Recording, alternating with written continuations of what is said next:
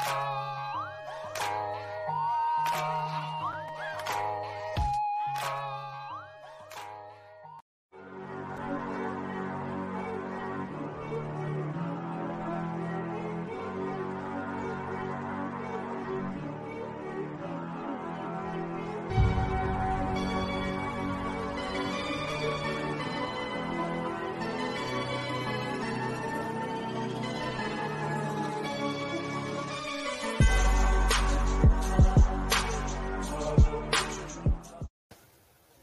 Good evening, ladies and gentlemen, and welcome to the Friday edition of The C Report, coming to you live on this Friday, September 17th, 2021. And I hope all of you all are doing quite well out there and great you all tonight.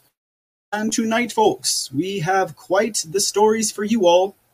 To be sure, there's a lot of news kind of uh, coming and bum rushing us all right now as we're talking. And uh, that's not that that's a bad thing. You know, it's always great when we have uh, different types of, well, I would, I would count them as good news. Um, and uh, most definitely, ladies and gentlemen, I would definitely count perhaps what we have going on with one uh, former Hillary Clinton Clinton campaign lawyer, Michael Sussman, and uh, all the things that his indictment may possibly bring we will most definitely be getting into that tonight, ladies and gentlemen, and I'm sure you all are very excited to hear about it. I mean, shoot, ladies and gentlemen, that just seems to be what's going around the water cooler today as we speak. Of course, we got a lot of other things coming out with you guys. We'll also be talking about uh, the uh, Fulton, uh, Georgia DA, that's Fulton County, um, going after President Trump. Some of you guys might have heard about that as well, happening right now in Georgia as they look towards having a hearing on Monday in regards to uh, the ballots uh, being released physically for inspection over there in Georgia, in Fulton County. Quite exciting. And uh, we'll also be taking a little bit of a look at Judicial Watch tonight. I'm sure all of you all are aware of Judicial Watch, who they are, and what that uh, outfit does. Tom Fitton does a great job of investigating and bringing us the uh, stories that we don't get to hear because uh, usually our federal government or some governmental agency uh, just kind of rabbit holes everything and uh, hides away all of the important documents that would otherwise, you know, uh, give us the information that we need to know in regards to uh, certain stories that are happening around out there. So, just a little bit of a flavor of what we got going on tonight. And again, I hope you all are doing great this afternoon.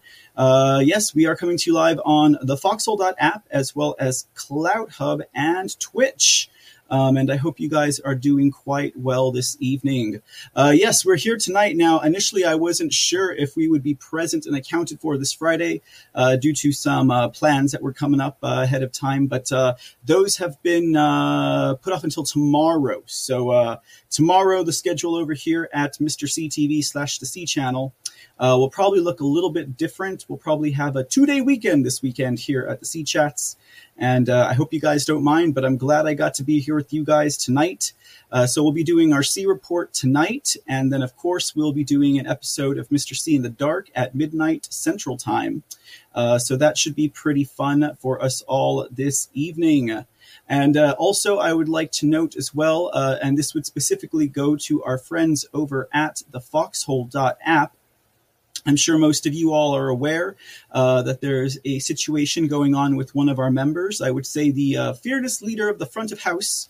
And that would be one Mr. Methods and family. Um, I know you all probably understand the details, but I just did want to say at the onset of this program today uh, that we are um, offering our heartfelt prayers and uh, hope that uh, um, things will turn around in the regard to that personal situation, and also um, as well as we are helping out. Uh, I mean, it's a different kind of community here if you're watching over there on uh, Twitch or on Clout Hub, but uh, you don't have to take my word for it. Uh, families coming together. And uh, I believe there are even going to be some other, um, I guess, uh, what do you call it, type of um, uh, donation type uh, shows airing out tonight on the Foxhole app. So I would encourage all of you all uh, to uh, head on over there and um, do what you can. If not, uh, prayers and heartfelt good feelings all around for that. So I just want to say that at the head of this, and I hope everything works out uh, for the Methods family over here at the foxhole.app and pilled.net. Now, like I said, Twitch and Clout Hub. You don't have to take my word for it. All you have to do is head on over to pill.net or to the foxhole.app, create your free account, and uh, you'll be set and ready to go. And uh, maybe then too you shall see the blessing that this community is over here. I would say it's probably one of the best kept secrets on the internet. Uh, but uh, uh, come ye trolls, we bring ye troll spray. And that's all I got to say about that. I'm pretty sure the family can take care of the rest of it from there, ladies and gentlemen. How are you guys doing over there in the foxhole.app? We got Aurelius Locke in the house. Good evening, sir. Sherry Pittsburgh, Yavapai Michael. Good evening. Service Dog Mom, good to see you. And Yavapai donating 401 gold pills. Thank you so much, sir. My last gold pills for the day. Here you go, Mr. C. I appreciate that. Uh, definitely your support is much appreciated. Um, and uh, Sherry Pittsburgh says, enjoy your weekend. Thank you so much. Uh, I intend to. And Pilled by the Rabbit hopping in. Good evening, sir. He says, I'm here now. Have a great weekend in the dark. Uh, we will do that uh, at least to the best of our ability tonight, ladies and gentlemen. And uh, don't know yet what is on the agenda for tonight. And absolutely, uh, Pilled by the Rabbit, uh, prayers and love and power to uh, Methods and his family as uh, as they uh, wade their way through these tribulations. That's pretty crazy, guys. Like, um, I for one don't think that that is a coincidence, uh, but uh, we'll leave that there because uh, you know, guys, uh, I'm I'm pretty sure that. Uh, they're going through enough uh, without someone like me just uh, stirring up the old gossip mill. You know what I mean? So, uh, but indeed, guys, indeed, guys, like I said, they're going to have some more fundraising uh, types of uh, shows tonight and I'm sure you guys know where and when they're located. So hop on over. Um, if not, you know, definitely, I'm sure prayers uh, and love will be uh, much appreciated all around. So, uh, yeah, most definitely, most definitely, got to take care of our own here, don't we? Yes, we do, ladies and gentlemen. All right, guys. Uh, all right, so like fo- like family at Foxhole says Sherry Pittsburgh, love it here. Trolls beware, I will destroy you. And uh, that's Mike Yavapai Michael, someone I would not want to mess with. I'm pretty sure uh, those know words, where and when they're located. So hop on. Sorry, guys. I'm pretty sure those words have meaning. okay, ladies and gentlemen. So, as I was saying, we had a lot of things going on and developing as we push towards the weekend. Uh, of course, you know, in regards to this entire uh, General Victoria Milley debacle, uh, it seems that uh, he believes that he was in the right to say and do and act as he did. Uh, I'm pretty sure if we can get some testimony out of this uh, this uh, flagrant uh, treasonous uh, individual, that uh, perhaps we can get a little bit of that squared away. And you know, it seems like the media is not stopping at all. Um, they will probably have a new story for every chapter in that book that's coming out uh, that uh, featured that story on Milley and his exchange with his counterpart from China was it like uh, I don't know Chairman Lee or something like that, or I don't know General General Lee, not General So. but anyway, so yeah, so uh, that's something that we see going on over there on their side of things. Now, of course.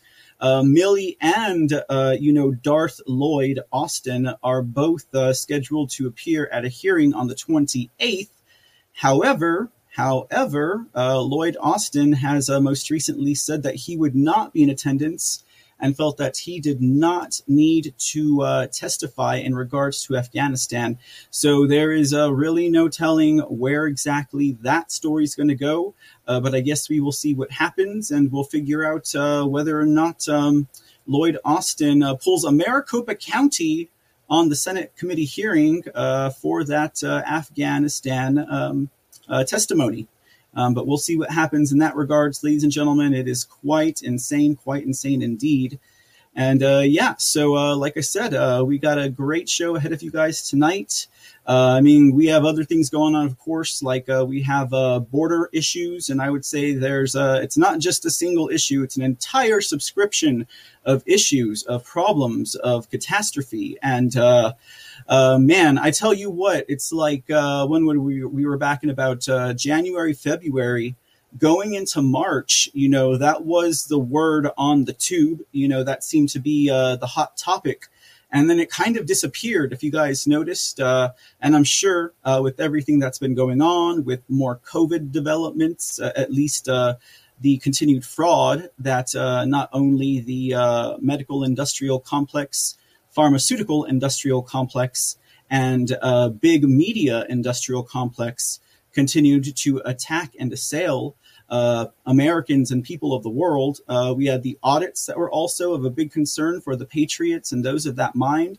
Uh, so yeah, but it seems that in that time, in that time where uh, the border kind of fell off of uh, you know imports in regards to headlines and stuff like that, it has only uh, exponentially increased as as per the disaster. with what some over two hundred thousand uh, immigrants uh, detained just last month, and I believe the uh, numbers are looking towards the same as well in this month. And we'll have to see what happens in that uh, regard because uh, that is indeed a humanitarian crisis of uh, um, gigantic proportions. And there seems to be no address being given to it. And man, you know, uh, talk about uh, illegitimate Joe Biden uh, just getting in there and uh, destroying everything uh, that uh, President Trump and his administration worked so hard to do, as well as defiling every every bit of rights and law that this country is representative of. So we'll see what happens there, ladies and gentlemen. Now, we did have something else interesting going on today. As uh, you guys may know, in regards to uh, the Arizona Maricopa County audit. Of course, uh, we are expecting to see that full report in the hands of a judge and uh, before a live audience, so to speak. It will be open to the public, uh, I believe, next Friday, September 24th uh, for today, however, um, it seems that the Maricopa County Board of Supervisors actually held an emergency meeting.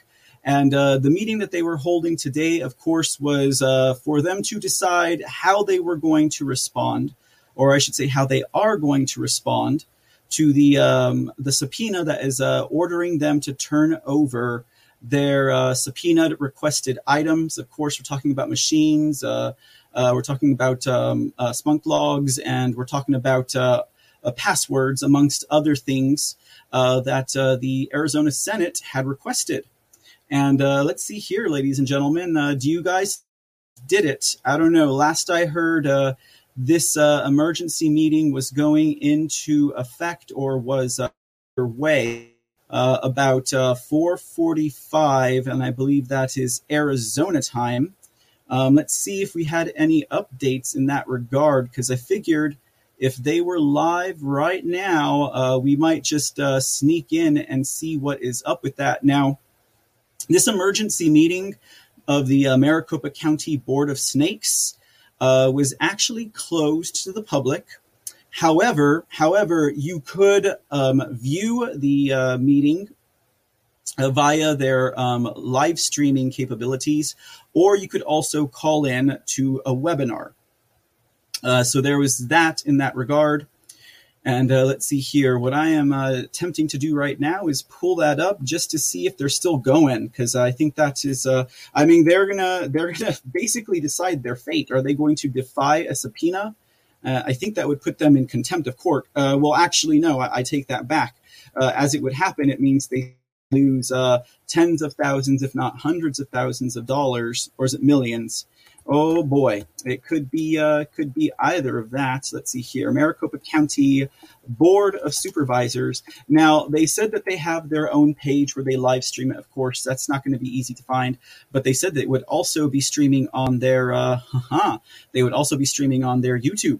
Hmm. Let's see what's up with that. Okay. Um. Ta-da. All right. Let's see. Uh, let's see if they're doing anything. Doesn't seem like they are. Um, I'm gonna pop that on the screen for you guys just right quick, so you can see what I'm looking at. And uh, let's get that going right there. Bam. It says it's live. Hmm. I don't know. Methinks it looks like it's done and over with. Let's take a look. Maricopa County Board of Supervisors special meeting broadcast uh, may resume at the end of executive session. Oh, oh wait, maybe I should push this button. So apparently they're in an executive session right now. I don't seem to hear and or see anything going on. We got some people right up here. You see them moving around. But uh, I hear nothing. I see nothing. I know nothing. Okay. Well, I'll tell you what, I may keep my eyes on that. Uh, if they're in executive session, I think that means that uh, the uh, supervisors are officially behind closed doors, if you know what I mean. Uh, so perhaps right now they're making that decision on what exactly they want to do now. Uh, like I said, this has been going on since 4:45 uh, Arizona time, which would be approximately 6:45 here. So they're about an hour in. Don't know how long that meeting is supposed to last, but I am going to keep that up on my little window down here so we can uh, maybe they'll say something exciting. Who knows, right? Who knows? Um, and uh, we'll check into that uh, continuously as we go. And uh, and like I said, uh, that meeting is basically basically going to decide their fate. Will they lose a lot of money for their county? Or uh, will they turn over those requested items? And should they turn those items over, what happens then? Mm, very exciting, guys. Very, very exciting. Uh, Rapture Ready, good evening to, uh, and welcome to the show. Uh, gifting a can, thank you so much. And uh, saying, sorry I missed your B day yesterday. Oh, don't you worry. Rapture Ready. Uh, it's all good. We, uh, we had a fun time here. I was just happy to be on live with the friends.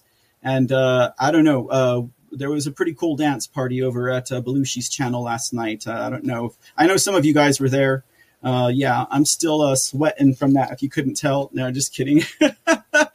All right, guys, let's see here. Foxy Lady says, uh, "Thanks, we'll keep them in my prayers." So sad. Absolutely, Foxy Lady. Absolutely, uh, I'm, I'm, definitely doing that myself for them, and uh, hoping that uh, things turn around in that regard. Man, that's crazy though. Crazy, crazy, crazy. Sherry Pittsburgh says Frank NPC was on hold and holding online. Uh, what was he holding for, uh, Miss um, Miss Sherry Pittsburgh? Uh, was he holding to engage with the Maricopa County? that would be pretty interesting. Uh, good evening, Blue Rinse at Blue Rinse, lurking till sleep. Alrighty then. Hopefully, my uh, the sound of my voice does not jar you awake. and uh, Service Dog Mom says, since the teacher and cook along with middle school was vaccinated, I commented that I guess the vax doesn't work. Attacked. Hmm. Very interesting, Service Dog Mom. Uh, I feel like uh, I missed something. New Hampshire says Service Dog Mom. What did I miss? Oh, teachers had to be masked, kids not. Teachers angry at parents and conspiracy theories for denying the safety of masks. The whole day was creepy. Oh, okay, okay. So I definitely did miss something here. Uh, my apology, Service Dog Mom. Uh, one school I teach at with 68 students only had 16 left in the school. Rest out with Corona with one teacher average class size two. Wow, that is that's crazy. Yeah, I bet that was uh, kind of creepy uh, kind of like a ghost ghost town, right? Oh goodness, and that's up in New Hampshire. Interesting, interesting. Uh, you know, yeah. I mean, uh, what is it? Uh, I guess if they're uh, uh, the kids are legitimately legitimately sick, is I guess what you're saying, or perhaps the parents don't want to deal with them uh, being uh, with these mask situations. Um, I don't know, guys. It seems like uh, it seems like the line has been crossed on the side of uh, the federal government, and uh, people really are not putting up with it anymore. Uh, but I don't know. That could be uh, something totally different. Um, let's see here. What else we got? I think you had to enter a code that was given out at Mr. C. Oh, well, yes. Uh, that would be for the webinar. that would be for the webinar. Um, I was tuned into the YouTube where they're live streaming it. Now they have three options to see it uh, their YouTube live stream, also um, the Maricopa County county website, meetings, videos, etc., and then also the webinar where you actually dial in and then I guess you're in, included in the room. However, um, they it does say that they are in a in executive session, and I do know that uh, generally when any type of committee goes into executive session, that means that uh, they're behind closed doors talking about stuff. So uh, I'm sure uh, possibly they'll be back. It says broadcast may resume at the end of it. Um, either that or perhaps one of their uh, you know uh, uh, secretaries there will adjourn it perhaps but uh, yes indeed thank you so much for that blue rinse at blue rinse i appreciate the heads up um, let's see here it would be so much worse if they weren't. Oh, you know, that's the ridiculous thing. I mean, we've uh we've seen like there was this uh what this story that came out just yesterday about a uh I guess it was a mother who passed away and the family blamed it on the unvaccinated. Ridiculous. These people don't even understand how mRNA vaccine inoculation gene therapy sessions work. It is quite ridiculous. Um, so indeed, uh, you know, I don't know. I mean, they just, I, I have no idea uh, about these people anymore. Um, anything I said with an idea about them would just sound judgmental and mean. And I don't know. I guess maybe it's that time, right? Ah, uh, Deborah Erdman, good evening, says, uh, Mr. C, did you check out the hot tub last night? Who can you tell, girl? It is so hot up here. No, just kidding. I am a sweatchin goodness me, oh my, oh. Um, I've heard about that hot tub, but I, I think I'm too scared to go behind the shed. Good evening, uh, the Speaking Easy. How you doing tonight? Hope you're doing well this evening. And uh, yes, again, ladies and gentlemen, let's uh, let's let's tear into some news. What do you say? Because uh, these Maricopers could pop up back at any time, and uh, we definitely don't want to be caught with our pants down not like they have been caught with their pants down. It's uh, pretty crazy. You'd kind of think that they're uh, they're some type of exhibitionistic sadists or something like that. Let's see here. Yeah, yeah. So they're blaming you, service dog mom. That's terrible. Um, they have no idea. Like, and you know the thing about it is, is that you could share with them articles you could share with them news stories and they would still not believe it. Um, I don't know who it's going to take for those people to wake up. Maybe it'll take, I don't know, maybe it'll take, I don't know, who would it take for people like that to wake up? What, who's their favorite actor or pop star as an adult? Uh, Madonna? Will they listen if Cher says something? If she's like, hey, that COVID is bad. Like, you know, I don't know. who could say nowadays, ladies and gentlemen? I know, uh, I know, man. I've been saying, uh, I've been saying that uh, all my expectations have been defied throughout the course of, uh, I don't know, the last four, four or five years, and, and now I think I've spoken that, uh, I've spoken that state of being into existence. Because boy, howdy, let me tell you what, things just keep on going uh, in strange directions. But that doesn't mean that they're bad directions, not by a long shot. Now I see people gathering into the Maricopa County uh, Supervisor's chambers there. Uh, but we're going to go on anyways. And if they start to talk, well, in that case, uh, I will most definitely. Uh, let me make sure I don't have. Okay, the tab is not muted. There are 208 people currently watching on YouTube. Okay, all right, um, all right. So Trump leads here at the C report, as we know. Sorry, I'm I'm watching these little ants scurry around in uh, in the Arizona chambers. Uh, let's go ahead and get to some of his statements right quick. We'll start with this one. This one's a good one here. Uh, and probably, well, I don't know. I, I, mean, it's one that I was not expecting to see, at least not right out. But at the same time, it does not surprise me in the least I, uh, bit. Uh, let's see here. This is a statement for today. Uh, he, let me go and expand that for you guys. I apologize. There we go. And uh, it says, uh, RINO Congressman Anthony Gonzalez, who has poorly represented his district in the great state of Ohio, has decided to quit after enduring a tremendous loss of popularity, of which he had little since his ill informed and otherwise very stupid impeachment vote against the sitting president of the United States, me. This is no loss for Ohio or our country, and most importantly, we have a great candidate who was substantially leading Gonzalez in the polls, Max Miller, who I have given my complete and total endorsement. Max is a tremendous person who will represent Ohio well. Good riddance to Anthony. He can now get himself a job at Ratings Dead, CNN, or MSDNC. Indeed, ladies and gentlemen. Anthony Gonzalez, ladies. You guys remember who Anthony Gonzalez is, right? He's that buffoon right there. Again, he was one of the uh, 10 um, ill advised and uh, ill moraled uh, RINOs who uh, decided to impeach Trump, right? Because I guess they thought that if they uh, took that moral standing, took the lead in showing the rest of the Republican Party how to be courageous enough to defy a sitting president who's done nothing but good for his countrymen and his uh, and the Constitution.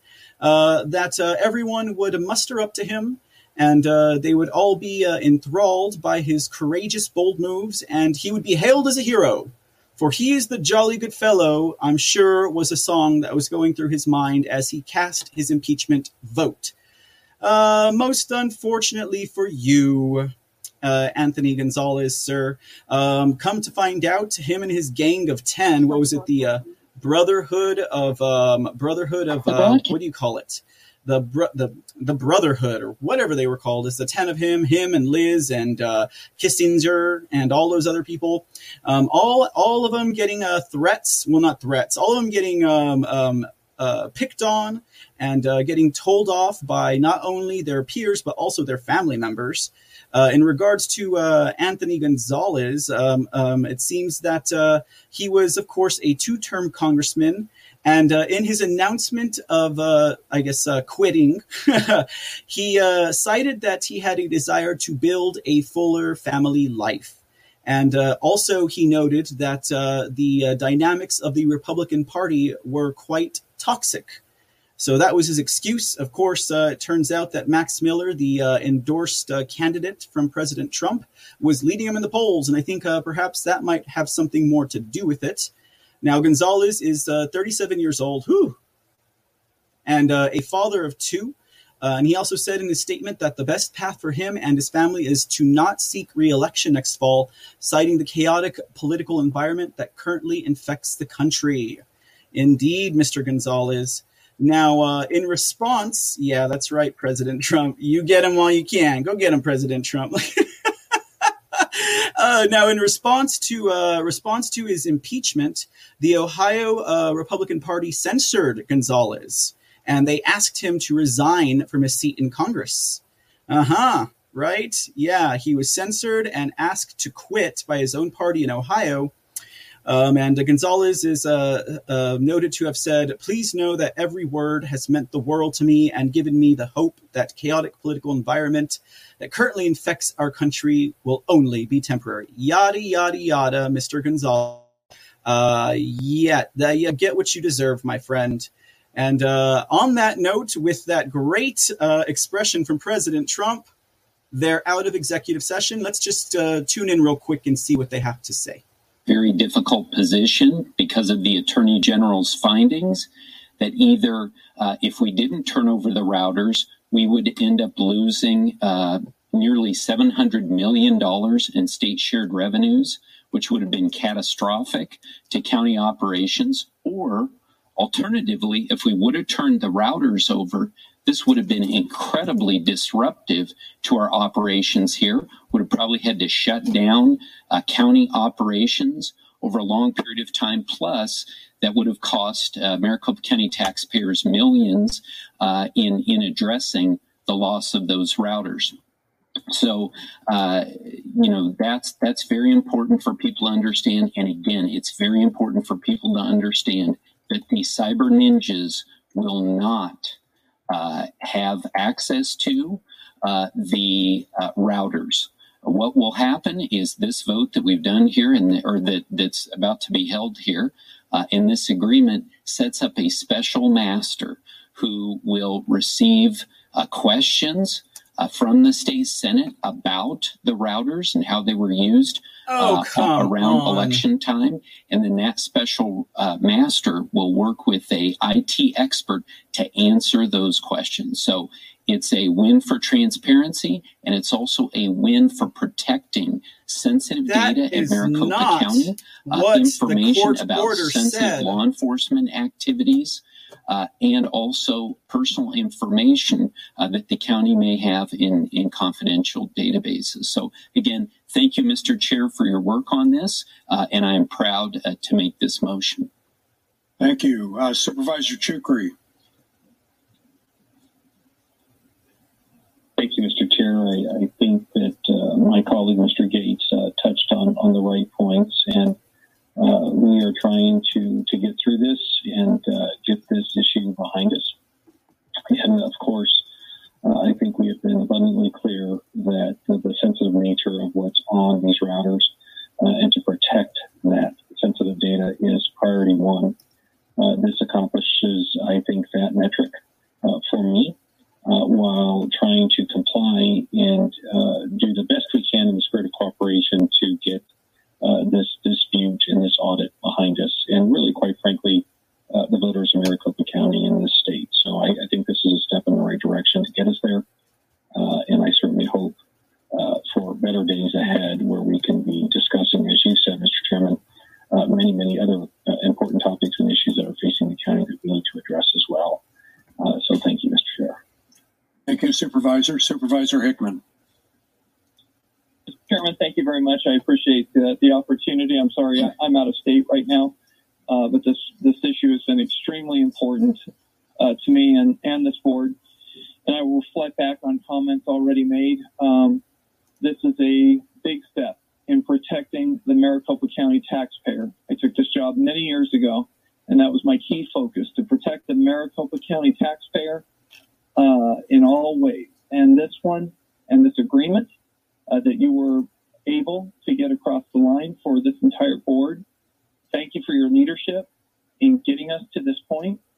Thank you for the other Maricopa County electeds understanding the key nature of protecting the, the security apparatus of the Maricopa County taxpayer, Maricopa County citizens. So I appreciate you getting here. I appreciate the Maricopa County Attorney's Office uh, and your group negotiating in good faith, uh, getting us to this point in a very troubled time uh, for the county. And I look forward to continuing to work uh, to protect Maricopa County taxpayer, the Maricopa County security structure, uh, and um, I hope everybody has a great weekend because we have other things to do starting next week.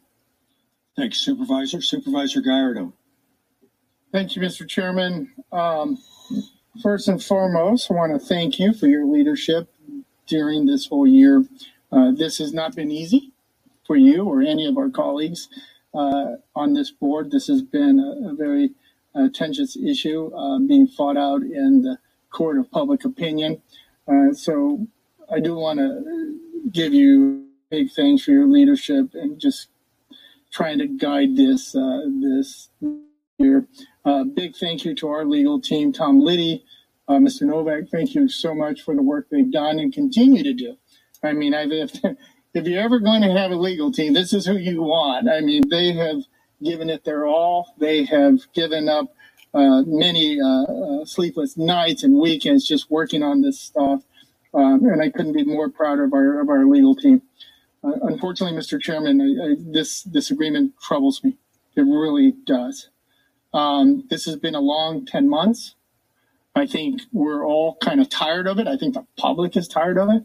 Um, we aren't dealing with rational people. We aren't. We're dealing with bullies. Let it be uh, uh, bullies uh, in the state senate, uh, outside forces, and even, uh, uh, really unfortunately, an attorney general that is wanting to, to utilize this effort, in my opinion, for his own political beliefs, but or his own political benefit. But nonetheless, um, I think we will all agree uh, we have all been very uh, disappointed with the attorney general and particularly several members of the Arizona State Senate. Um, you look at what we have gone through. We have gone through so many threats. We have gone through possible uh, uh, if it wasn't for the courage of uh, at least one on the Republican side and, and several Democrats to stand up for what was right, many of us would have been held in, in, in, in contempt. We've been sued a number of times. Uh, we actually brought our own lawsuit, which unfortunately uh, the decision by Superior Court did not come out the way we wanted it.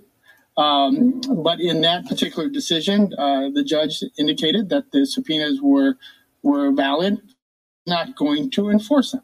It was up to the Senate to enforce them.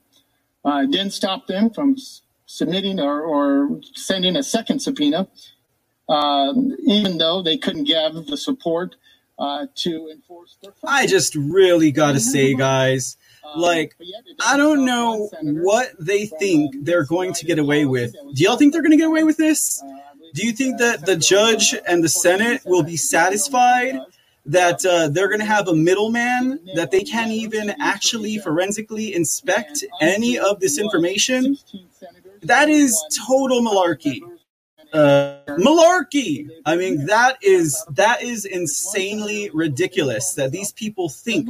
Again, they're just trying to make their own rules for themselves.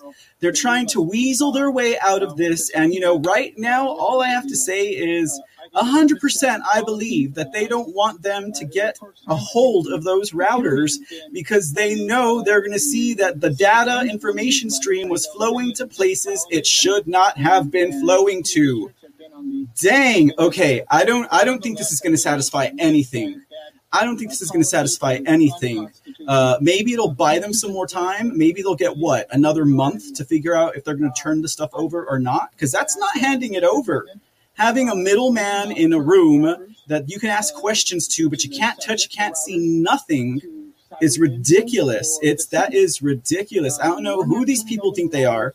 Uh, you saw little Mr. Bill Gates up there. Now, Bill Gates, of course, we're not talking about the uh, eugenicist supreme, uh, but we're talking about Maricopa County Board of Supervisors chair over there. He he oh my so smug. Oh I, am I'm, I'm i'm quite satisfied that you know uh, with what we've come up here today. Uh, you even heard him say that. He was like uh, on the vote that we had i mean the vote that we're about to take yeah yeah yeah it's all a horse and pony show. I can't believe it. Okay i'm gonna give this guy a few more seconds of time and then uh, we're gonna carry on with the report. That's ridiculous guys. I don't understand what they think they're getting away with. Seen it with letters to the attorney general. Um, there's no guarantee that we're going to come right back here with another subpoena and another letter to the attorney general. There's no guarantee. We're giving awful lot here. Uh, we sent a You're letter, not giving enough. Uh, asking the Senate to reimburse us $2.8 million. Um, this is what it cost us for the shenanigans that went on with uh, there at the at, at, at the Coliseum, only for the purposes of trying to push what we, or at least I, referred to uh, uh, in the public as the big lie. Um, these shenanigans went on for a number of months, and they're still not happy. They're wanting even more. Now it's the routers. It's There's been the routers. We can do, Mr. Chairman, uh, that will satisfy any of these senators. They will continue on. We are dealing with bullies Bullies. Uh, we are dealing with folks that will uh, not stop at any length.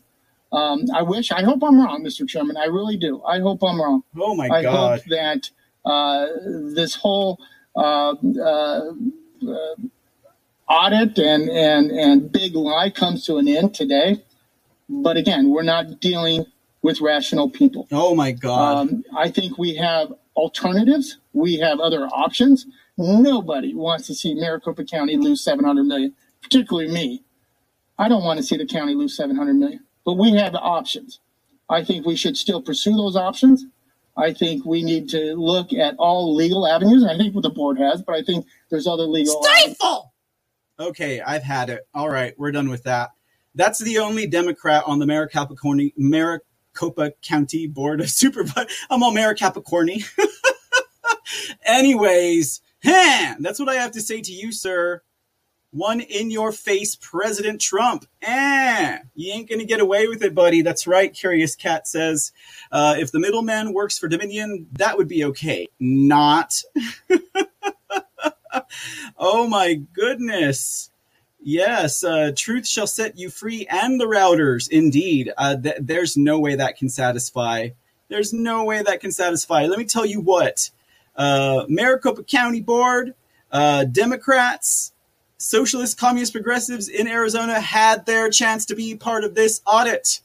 If you wanted to in Maricopa County, you should have been there in the beginning. Oh my goodness. Dragon Energy 45, you know he sits to pee. Uh, just about that's right. Yeah, mongrel bastard says uh, Mike Mars. Good evening. Welcome to the C chats, Mike Mars. That is ridiculous. Oh God. A.G. Brnovich, you've been on fire lately, my friend. Oh, please. Oh, Honorable A.G. Brnovich. Don't let them get away with this. Do not let them get away with this. That's ridiculous. That's Right, right. The subpoena did not say uh, provide a middleman. Okay, they don't even have a leg to stand on. They don't have any ground on which they can balance a single toe. Okay, to try and call the shots on how they're going to handle uh, the reception of the routers, data passwords, and Splunk logs by the Arizona Senate or Cyber Ninjas for forensic audit. It makes no sense. God, yeah, they act like they can do whatever they want. Self entitled, smug. Mm. Maricopa County Board of. Mm. All right, guys. Okay. Whew, man. Well, I'm glad we got to see that, guys. But gee, ah, we're going to hear a lot about it come Monday. Come Monday. It's going to be the talk of the town, ladies and gentlemen. Maricopa County Board of Supervisors uh, defies court orders on their own terms. what the heck, right? What the heck? Okay. Oh my goodness. Next statement from President Trump. this one's an easy one, and you can't see it because I just blocked it. One down, nine to go. What on earth do you think President Trump was talking about there, ladies and gentlemen? Well, I done do think that perhaps President Trump is uh, talking about uh, what we'll be talking about in just a bit, and that has to do with the Russia, Russia, Russia, Spygate, Spygate, Spygate, P dossier, P dossier, P dossier hoax that has been happening and is still continuing. Oh, oh, wait, did I forget Durham, Durham, Durham? yeah, one down, nine to go. Because obviously, uh, that little pipsqueak that they uh, indicted before and what he got away with it, or what do you get like uh, five months of, uh, you know, like uh, um, I don't know, uh, what is it called when you go into probation? Five months probation for lying on federal forms seventeen times. Seventeen times. Oh my goodness something with that number, right, ladies and gentlemen? But yeah, so Michael Sussman indicted. We'll get to him in just a sec. You know, that's what President Trump is talking about. And apparently, he's uh, taking numbers. Uh, so that should be pretty interesting. Okay, that'll wrap it up on the avenue for uh, President Trump's statements for today. And uh, that should work just as well and through yeah, turn them over to jail. Simple as that, says Deborah Erdman. That's what I say, man. But you guys remember, it was that uh, it was one of those idiot rhino senators that kept that from happening initially. Um, man, they've got they've got their work cut out for them. Talk about uh, talk about people who are diligent and tenacious, right? Uh, the Senate, who uh, I guess if you I guess if you're if you have integrity, if you're if you're tenacious, and if you don't give up in the eyes of someone who sits to pee like that stupid uh, um, a supervisor there, uh, you know, you're a bully. Uh, Karen Fann is a big old bully because she wants to see them in jail. Yeah. You know, I think even Karen Fann said in an interview one time that they've known them for like what? Um, 20 years, some of the people that are serving on the Maricopa County Board of Supervisors there in Arizona, and they had been friends before, and they don't want that to happen. But hey, if they broke the law, they broke the law, right? Um, so yeah, uh, let's see here. Uh, see what do we got also in the chat. Uh, well, so far they've gotten away with this BS. They have Dragon Energy 45. That is for sure. They have. Uh, they've had help from Rhino Friends. They've had help from Lord knows who and what else. Uh, you know, maybe they did. Uh, maybe they did their. I don't know. I don't know what they did, guys. But uh, uh, Sean Joe, thank you for gifting the cookie. Uh, Curious Cat says, "Hope AG comes through." Indeed, I am there with you. Uh, let's have a mediator. I nominate Joe Biden. He'd be the perfect one, right? He'd probably be, he'd probably be like, why does this uh, why does this software say that it went uh, it went to Dominion, uh, it went to uh, Spain, and they'd be like, shut up, Joe. Eat your ice cream. Uh, let's see here. Soft on labor. Good question. Does that have uh, something to do with Ingersoll? Ingersoll and innate? Uh, I don't know. We'll find out. Um, I have a suspicion. Uh, someone asked there in the chat who the nine would be. I, I mean, there's a, a. I saw some pretty interesting uh, graphics earlier while I was preparing the show. Uh, I don't know, maybe I should bring them up um, when we get there. Um, but yeah, some interesting graphics. Uh, because you, you, well, we'll we'll get there when we get there, guys. We're we going to get there quick and fast. I'm pretty sure I won't lose my thoughts in that regard. Speak uneasy gifts a cookie. Have a belated b day cookie, brother. Regards from the bartender. Thank you so much. Uh, Speak uneasy, and uh, yeah, and thank you all for these uh, uh the um, birthday wishes. Um, and uh, appreciate you all. It was a treat and a gift hanging out with you guys as always. It is, and uh, y'all tend to uh, brighten my day. So uh, I'm very happy to be here. So thank you. Uh, Shanjo, again, thank you for the cookie. And also Cheryl, a lot more than nine. It should be. It should be a lot more than nine. I don't know. May- oh, you know what? I'm so wrong. I just had an epiphany. I just had an epiphany, guys. I just had an epiphany. He is not talking about the Durham case. He's talking about the brothers of 10, the rhinos that impeached him. See, I'm totally fallible, but at least I rebounded within what, 15 minutes? Okay. I hope so. Oh my goodness. I think I just, you guys just lost y'all's faith in me. Yeah, yeah. Oh, I'm so stupid. Gonzalez, one down, nine to go. Clear as day. All right. All you people watching out there on CloutHub and Twitch, this happens from time to time. I left my brain on the dance floor last night. I do apologize. I don't know. You guys are probably like shooting telepathic messages into my head, and we're like, Mr. C, he's talking about the rhinos that voted to impeach him, Mr. C. Anyways, I'm glad we got that worked out, guys. I am glad we got that worked out. Lordy, have mercy. Okay. oh, Dragon Energy says, uh, I, ha- I heard Trump has 17 golf courses. Does anyone know if that's true? I do not know that for a fact, Dragon Energy. I do not know that for a fact. Uh, but though we are done with the uh, statements from President, including his hit list countdown, right? we have some other Trump stories in the news for you. You might be wondering who that uh, individual is there next to President Trump. Well, that, ladies and gentlemen, is a woman known as Fani Willis. Uh, Willis, Fani Willis.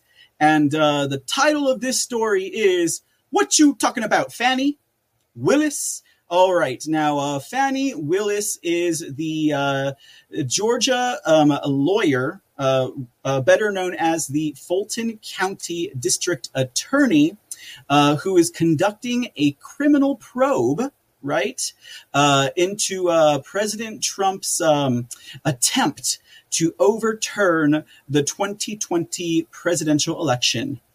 And she's been doing so in stealth mode, it seems. Yeah, Deborah, y'all gave me a good time last night. Spoon.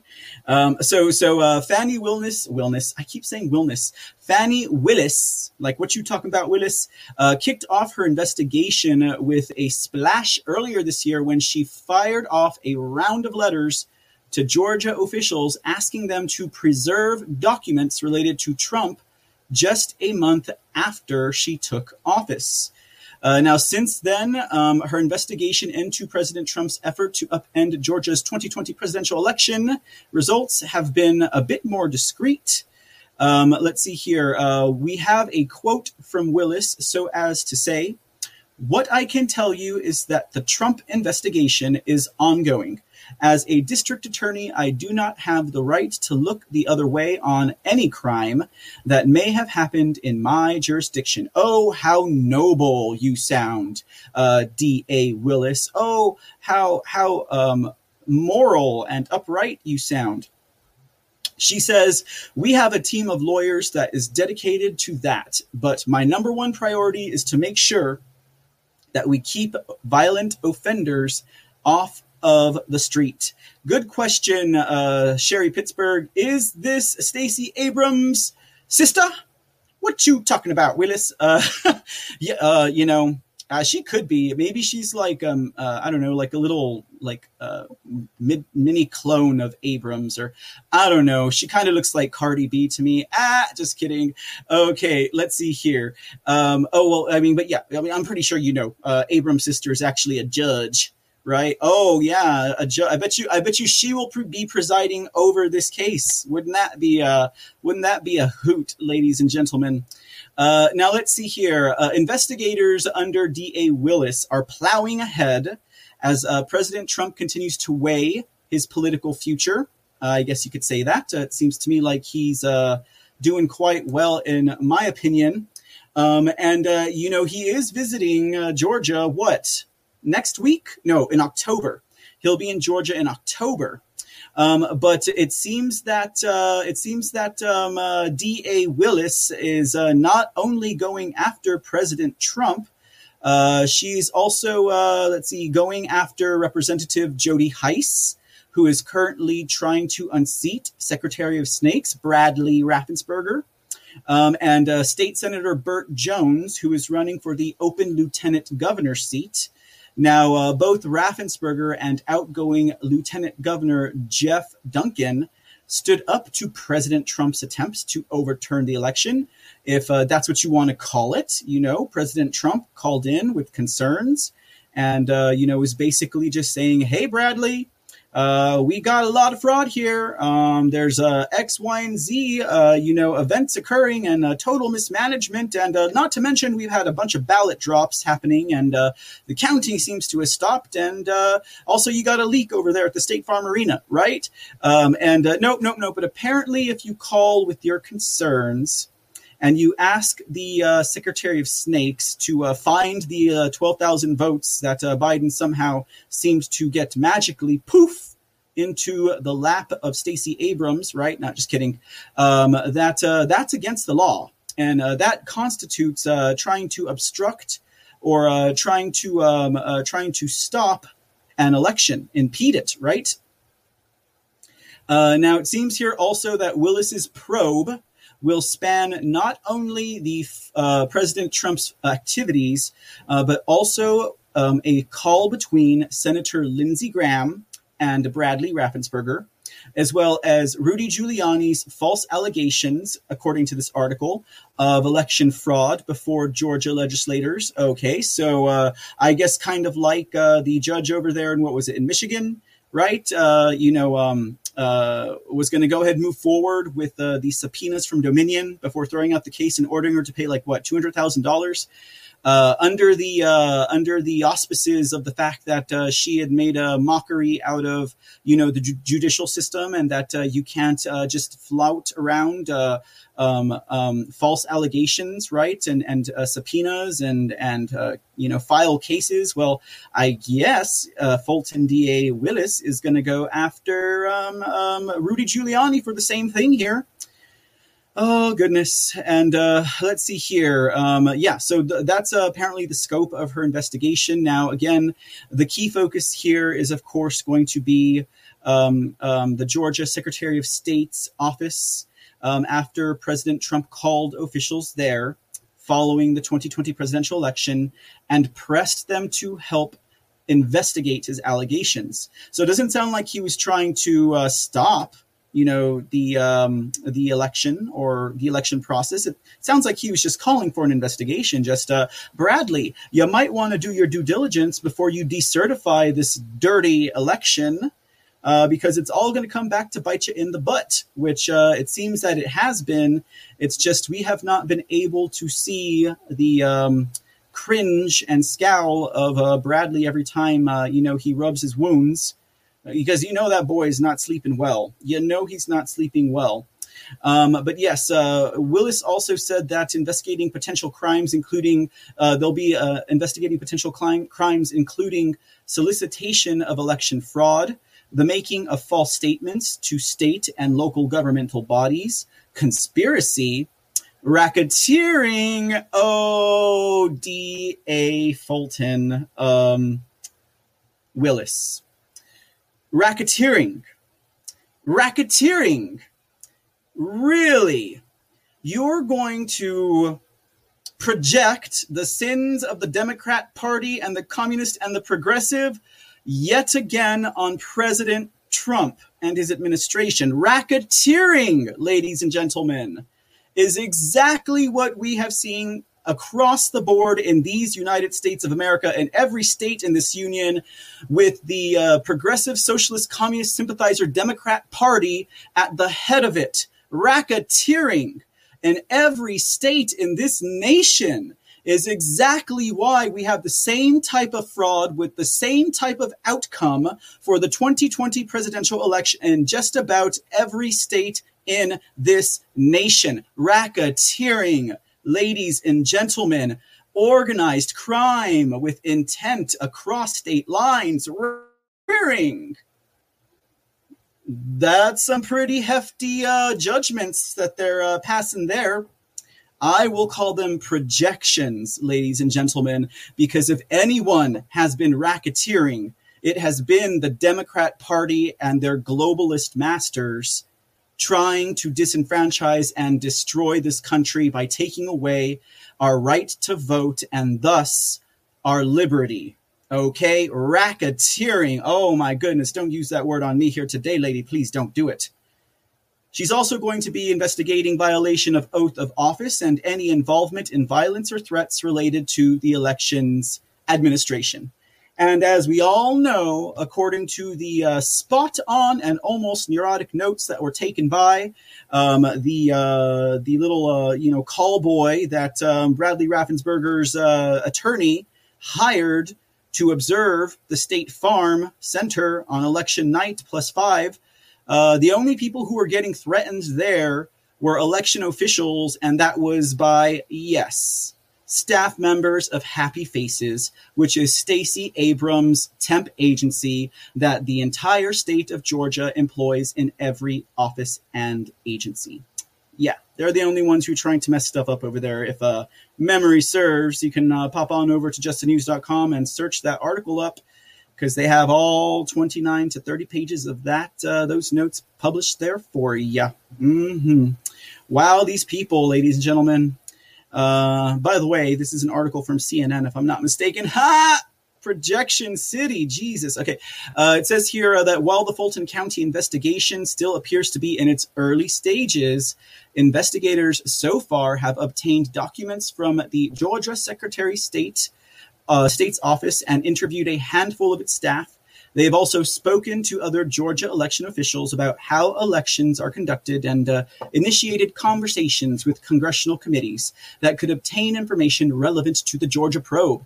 And of course, ladies and gentlemen, I'm sure you realize that they are talking about the J6 committee, right? The January 6th false flag riot committee over there in uh, DC with all those uh, crooks and treasonous uh, Americans, and I, will call them Americans because you know then the treason ra- uh, rings a little bit more clearly when we put it that way.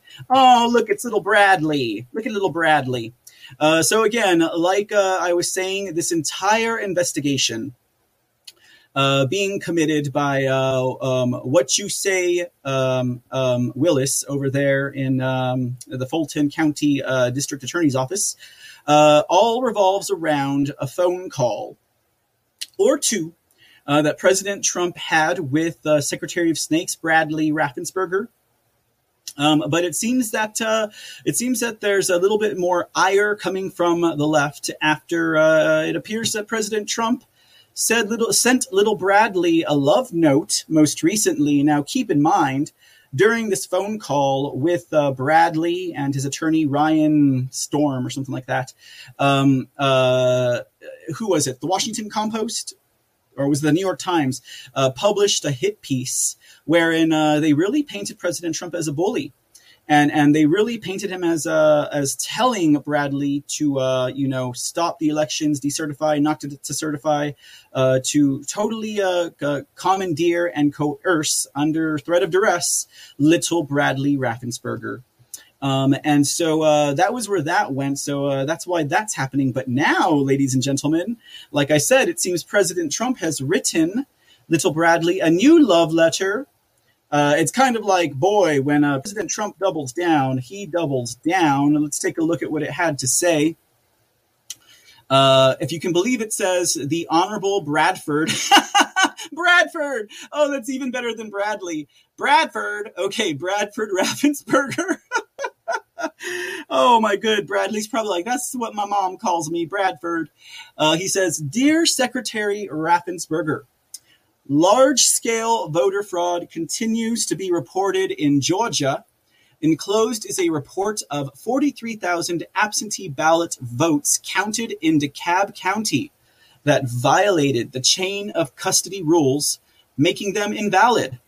I would respectfully request that your department check this and, if true, many other claims of voter fraud and voter ir- irregularities, start the process of decertifying the election or whatever the correct legal remedy is and announce the true winner.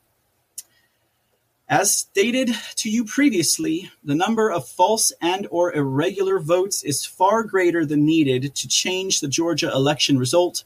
People do not understand why you and Governor Brian Kemp adamantly refuse to acknowledge the now proven facts and fight so hard that the election truth not be told.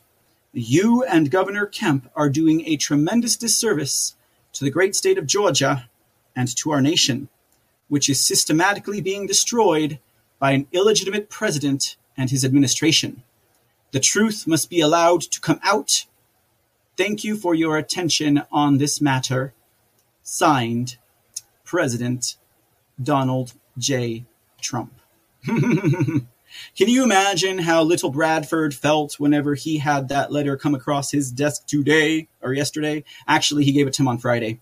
Uh, it's just it's just hitting the news cycle today. Um, well, no, it's dated the seventeenth. I don't know why it's oh, because today's Friday. That's why. Oh goodness, you know, you read an article from this morning and it says on Friday, and it make, makes you think it's like the previous Friday because it's today. Anyways, okay. I guess it's for future readers.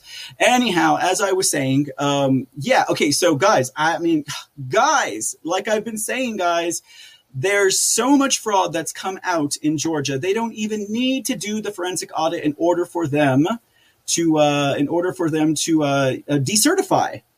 They can totally decertify and then do the forensic audit. So this way we can find out exactly every way that they cheated during the 2020 presidential election in Georgia. Oh, goodness. I really like the way that this is going, ladies and gentlemen. I won't hold my breath, for um, expectations can be defied in this day and age, but that's not to say that it won't be in a good way.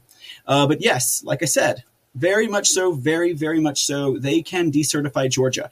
And uh, it must have been a kick in the shin to little Bradford um, you know, to have President Trump uh, basically uh, write him up and say, uh, you, you, you should have decertified, you never should have certified it to begin with. Uh, I think that is absolutely marvelous. Uh, and I'm glad to see this development.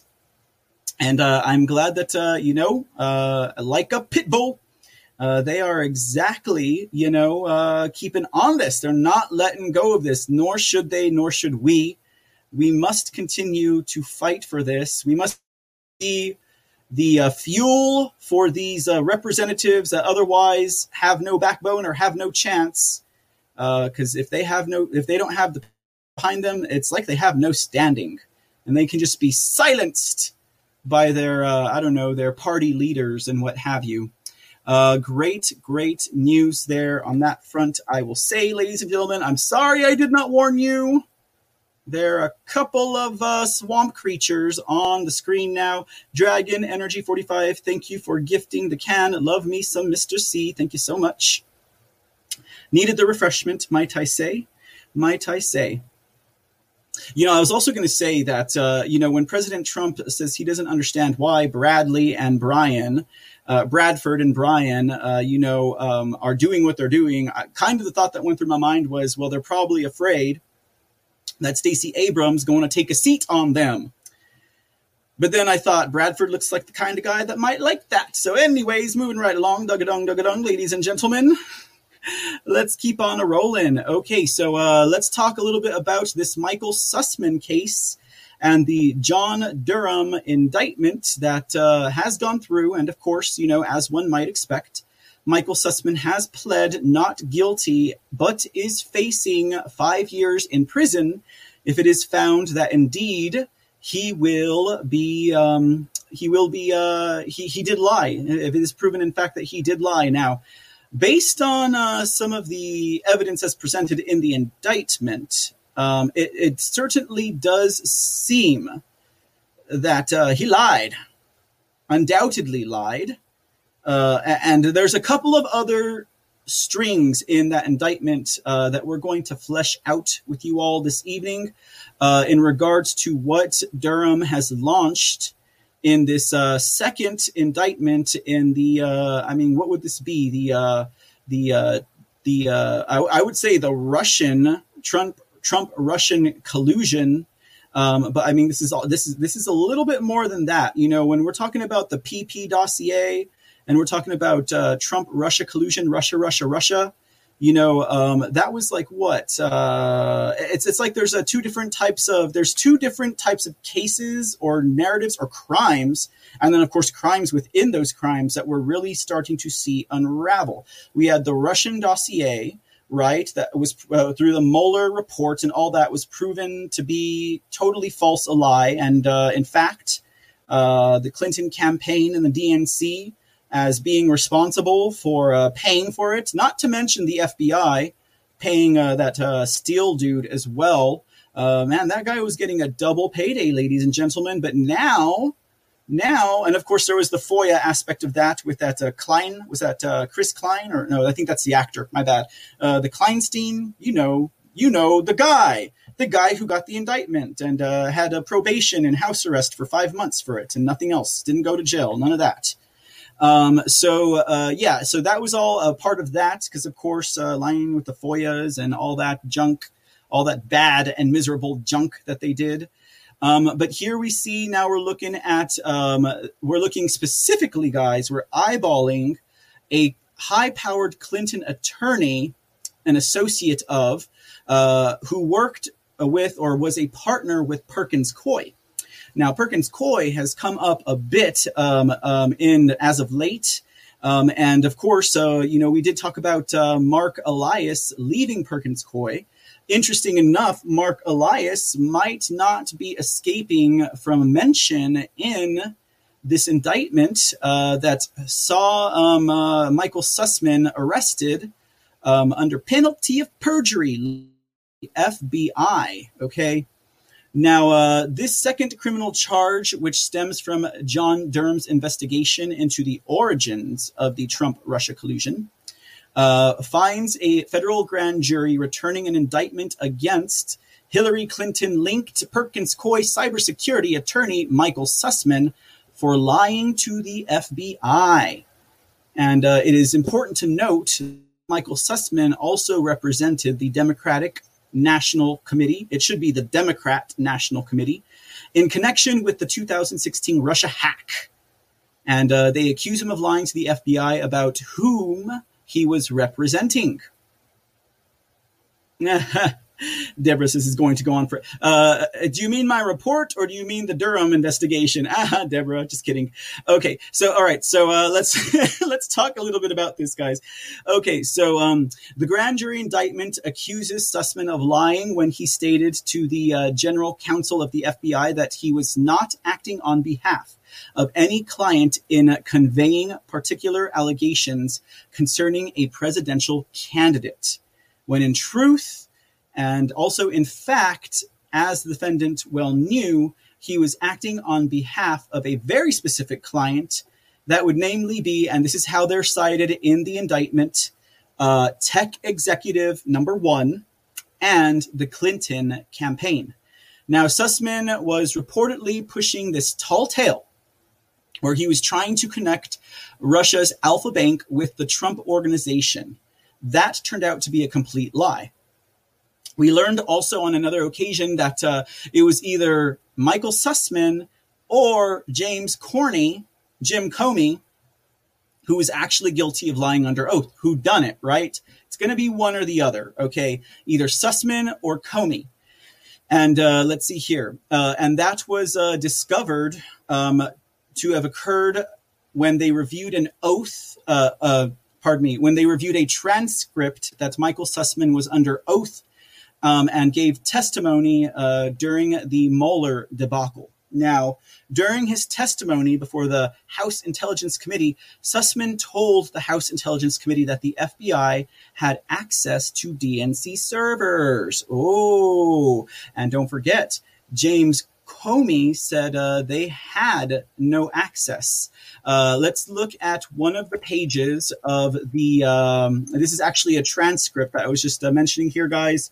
Transcript from the testimony he gave uh, during the Mueller debacle. Uh, let's just, you know, just uh, just for our, our, you know, our entertainment here. Um, it says the question was given. I understand that the FBI had access to everything CrowdStrike had access to I understand that relationship, but my question is Did the FBI, to your knowledge, have access um, uh, to all of the DNC servers, and did they ever request that access? Uh, to which uh, Michael Sussman responds, So they could have had access to all of them. I don't know if they requested access. I don't know what uh, all the requests were. As I said, I wasn't involved in the day to day can we see this and can we see that? So, right. When you said they could have had access, is that you saying it today? I'm trying to go back in time at the time that you are meeting and talking with the FBI. Are you aware whether or not the FBI had access to the entire DNC network? Michael Sussman responds, Sure, they did, because as I said, and I apologize, maybe I should be more clear. When I asked them if they wanted to come on premises, it was for the, there may be other reasons, but it was for the purpose of imaging anything they wanted to image. So they were free to come on premises, and frankly, that could have been a cost savings if the Bureau wanted to come on premises and do some imaging, and they would share their images with us that's the way uh, there's there's a way that you know there could have they could have saved money for the client. Okay so for some reason michael sussman is quite concerned with his client saving money. Uh, you have an attorney for perkins coie working for the dnc and the clinton campaign saying one thing about access to uh, these servers and then you have the head of the fbi then head of the fbi saying something else. Mm-hmm Indeed, ladies and gentlemen. All right. They did not get their ducks in an order. That's for sure. Oh, look at that. There we go. We got a new picture of John Durham up here for you guys. Clap your hands. Uh, Deborah Erdman says the Durham investigation should have been done by now. Yes, it should have. It definitely should have. Um, uh, as the ever eternal optimist, all I have to say is um, timing is everything, for sure, and um, everything is defying expectations at this day and time. That's all I got to say about that, Miss Deborah. Uh, but you know what? Just like Nicki Minaj being a red pill, we'll take it. Let's go ahead. I mean, yeah, seriously, patience, right? We're we're being uh, we're refining and honing and uh, sharpening our patient skills. I know I am for sure. Um, all right, so uh, going along with this um, uh, article now what we're seeing here is that the problem is that James Comey claimed that the FBI never had access to the servers, and this was a key point in the Russia collusion sham, and it was a lie, right? Because he said they never had access. Michael Sussman says that they did. Now, um, it has been found that regardless of whether the FBI inspected the DNC servers in 2016 or not, the fact was that the Russia, the Russia, that Russia never hacked the DNC. No, we know it was not Russia. And they never handed over hacked emails to WikiLeaks before the 2016 election. That, of course, ladies and gentlemen, as we are aware, was also a big lie. There was never any such evidence to support that claim. Now, Comey and Sussman got in trouble when their testimonies contradicted. Now, whether or not um, uh, the FBI ever had access to or inspected the DNC servers after emails were transferred to WikiLeaks is still unknown. But um, after millions of dollars, uh, they, I mean, after millions of dollars of that investigation and trial, there still is no uh, no information in regards to that key point. Now, regardless of that, um, Hillary is still connected to Attorney Sussman today. Um, I'm sorry, uh, uh, Sussman, the Hillary connected attorney today, was thrown under the bus and will apparently be the fall guy for lying to the FBI. Um, the contradiction with Comey may never even be addressed, but uh, at least it's being put out into the general public for good measure. And it is unknown if anyone else is involved in the attempted coup to remove President Trump from office will face a grand jury. But there is most definitely speculation, ladies and gentlemen. Um, uh, what I'm going to review with you guys now is um, an analysis of the indictment as issued by John Durham against uh, Michael Sussman uh, that's been provided by the Gateway Pundit.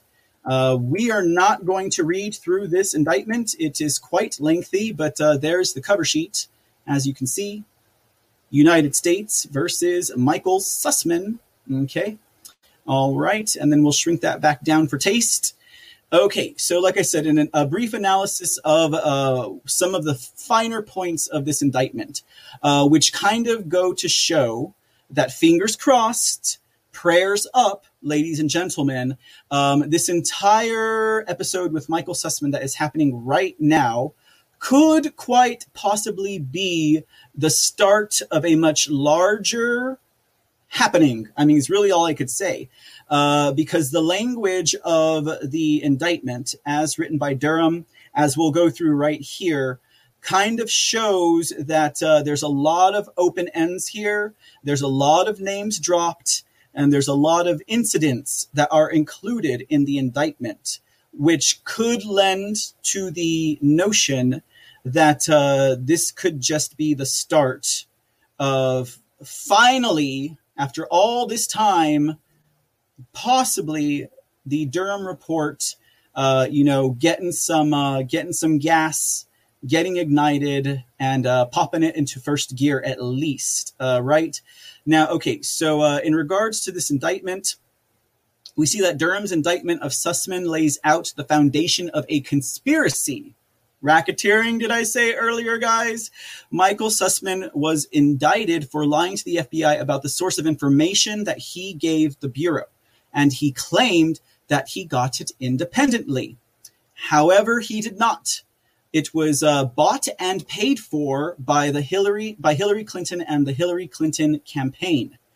The indictment essentially charges Sussman with sending the FBI on a wild goose chase. It's almost like they're going into uh, into uh, damage control mode over there at the FBI. However, uh, Durham is the one who's uh, charging up this uh, this uh, case. So the um, indictment reads: the FBI had in fact initiated an investigation of these allegations in response to a meeting that Michael A. Sussman, the defendant herein, a lawyer at a major international law firm, to be called Law Firm One, i.e., Perkins Coie requested and held with the FBI General Counsel on or about September 19, 2016, at the FBI headquarters in the District of Columbia.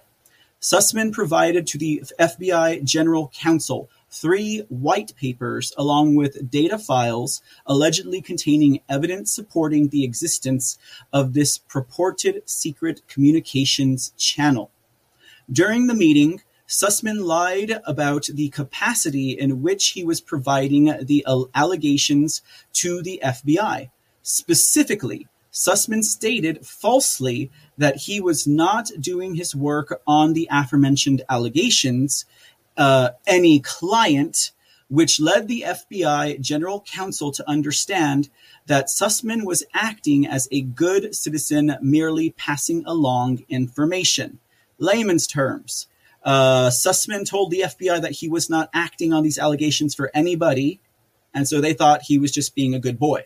Okay, not uh, um, okay. So uh, they thought he was acting as a good citizen, merely passing along information, not as a paid advocate or political operative. In fact, and as alleged in further detail below, this statement was intentionally false and misleading because in assembling and conveying these allegations, Sussman acted on behalf of specific clients, namely one, a United States technology industry executive, now to be called Tech Executive One, at a United States internet company, um, now to be referred to as Internet Company, and two, the Hillary Clinton presidential campaign. now to be known as the Clinton campaign. So there's a lot more going on in this indictment than what we're hearing. Like, you know, um, all of the uh, lamestream, mainstream, fake news, legacy media outlets, print or otherwise, are saying, uh, uh, you know, uh, former Clinton attorney Michael Sussman being indicted by John Durham for lying to the FBI. And then, you know, if you read the article, it just says something to the effect that uh, he lied about not working for the uh, Hillary Clinton campaign. What we're seeing here, though, much more clear and in detail is that this had to do with acquisition of data, okay, and where he got that data from. So it's not just the fact that he was a political operative working for the Clinton campaign, submitting information, allegation, uh, proof to the FBI, and they thinking he was doing it to, uh, as a, you know a lone a lone wolf. No, there's also a question of where did this data come from and who paid for it right? So we're going to get into that uh, as we move along. And uh, while we do so, protect thine eyes, ladies and gentlemen. There we got another skag on the screen. Right. She looks like a uh, dehydrated pumpkin or something like that. Head. Pumpkin head. Yeah. That's Clinton we're talking about here, guys. All right. So now this uh, tech executive and the Hillary Clinton campaign are now possible targets of this probe if Michael Sussman is found guilty, either um, it's going to be a case closed, right? Do you think that could happen? I mean, it's possible. Expectations, ladies and gentlemen, let's not have them. Or they may want to move forward and find out, well, who exactly, uh, what was going on with these people, why they do it, who done it.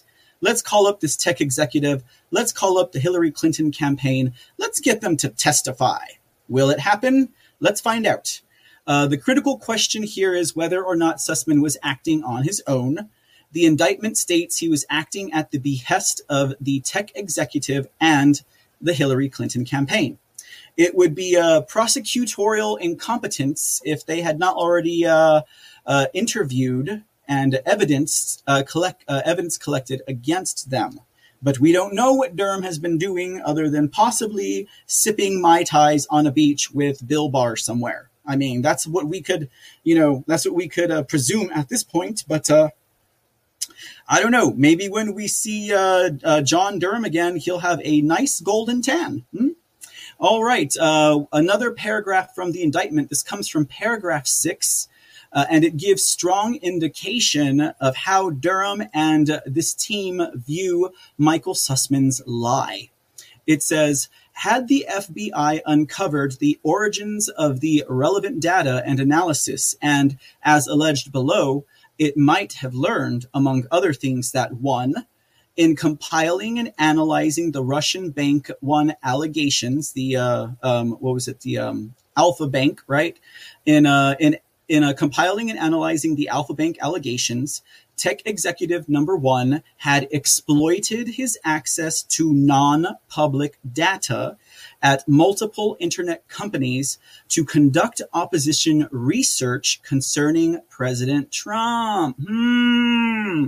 Tech executive number one. It seems that uh, quite possibly they may want to call you in to testify under oath.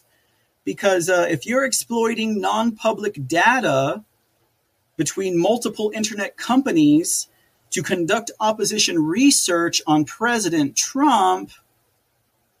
That sounds kind of serious, right?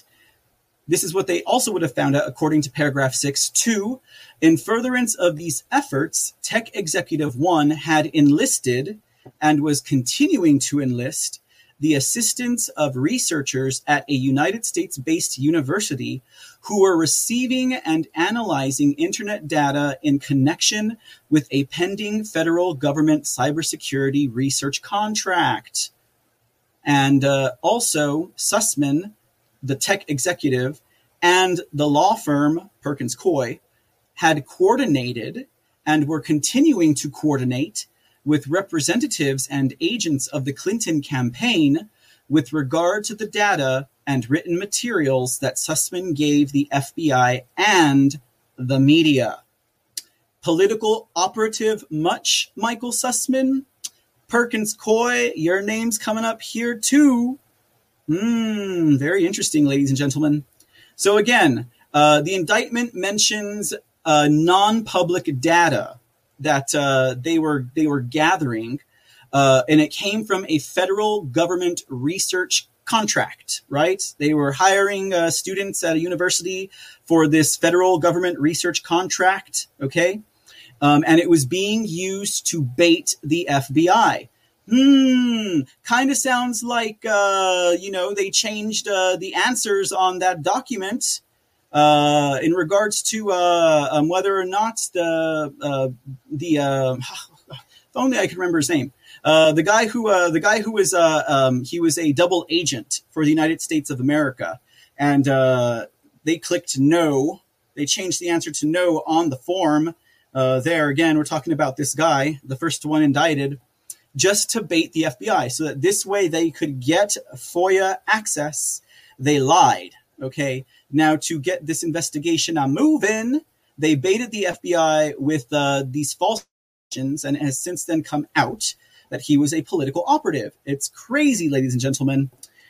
Now, um, the second, um, the indictment also makes it clear that Sussman, the tech executive, and Perkins Coie did not just commit one act of conspiracy. They were continuing to coordinate with representatives and agents of the Clinton campaign. That means that it was not just one person working on the Clinton campaign, it was many people. Many, many people. Yes. Fusion GPS, yes. CrowdStrike, yes. All of that is to come. And oh my goodness, Deborah Erdman, don't even say the name of Vindman. I cannot believe that that guy has the gall to get up and, you know, General Mark Victoria Milley is guilty of sin, but Vindman has no ground to stand on calling on treason. Like, talk about all the two faced, hypocritical idiots out there. He's already an idiot. Vindman's an idiot. He had to read his damn uh, testimony and he couldn't even read that right. I mean, you'd think he'd take at least a couple of hours to practice, and he's clearly not good at cold reading. But then, when this idiot's uh, guilty of, of either protecting treason or committing treason, he goes out and calls someone else on treason. Like, what is up with that, Vindman? Oh my God. Anyways, yes, all of this, ladies and gentlemen, let's get back into this indictment here. God, this, these people, ladies and gentlemen, I don't understand what cloth they are cut from but definitely not uh, any ones I know. Man. Okay, so um, okay, so with that said, with uh, with um, um, a, a coordinated collaboration between the Clinton campaign, tech executive number one, and Perkins Coie. As you can see here, this could be a conspiracy, right, ladies and gentlemen? multiple individuals working together to secretly bring down a sitting president? Mm, maybe. Now, uh, this also signals that uh, tech executive is in big trouble because he was using non public data that was obtained from a federal government research contract. And this might, in fact, refer to the searches that were flagged by NSA Director Mike Rogers, who was serving at the time. And NSA Director Rogers shut down access to data once he learned that contractors were conducting illegal searches. So that's just a bit of corroboration there from an outside party that has nothing to do with what's going on and could also testify in the court of law. All right, Durham. I'm hoping if uh, timing is everything, the time is now. We're getting close to uh, election decertification, right? Uh, we're getting close to the fall of the Biden administration when it's uh, when it's um, it's uh, it's uh, uh, the polls are showing them uh, like worse than ever. Its approval ratings are are tanked, right? Right. Uh, um, we have decertification. We have tanking polls. We have blood spilt at the hands of this administration. I mean, maybe they were waiting for this perfect storm to roll out the Durham uh, case. Maybe. I am being optimistic here, ladies and gentlemen. Work with me. Okay, so uh, let's let's go ahead and finish up here so we can get uh, move along, uh, ladies and gentlemen. Um, plenty to see here. Let us move along. Now, paragraph 20G of the indictment states that the tech executive was communicating with Fusion GPS in August of 2016. Ah, there's that Fusion GPS. And this was in regards to the Alfa Bank scam. Okay, all right. So the tech executive, who is unnamed at this point, was communicating with Fusion GPS. And now, ladies and gentlemen, we're going to see how the current indictment with Michael Sussman lying to the FBI is going to wrap up to the first indictment having to do with the Russian collusion false PP dossier. And it seems like we're going to have two legs for, uh, you know, Durham's report to stand on. And uh, hopefully, with an indictment and uh, with him being charged, these legs, these boots can begin to walk, if you know what I mean. Okay, let's talk a little bit more about what's going on here. Um, so, the next paragraph that we'll um, review with you guys. Um, uh, in the indictment implicates Perkins Coie, but not just any Perkins Coie. None of, oh wait, hey, what you doing over there with Perkins Coie, Mr. Durham? Okay, uh, what, what are we doing here? Oh yeah, we're, we're trying to show you this buffoon. Oh no, where did he go?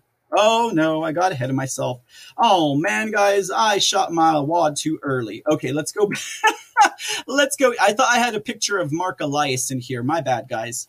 My bad. Okay. All right. No Mark Elias present. Okay. So, all right. Uh, it's it's Mark Elias. He's implicated here as well, just as I said. Now, uh, Durham, would you stop moving around? Okay.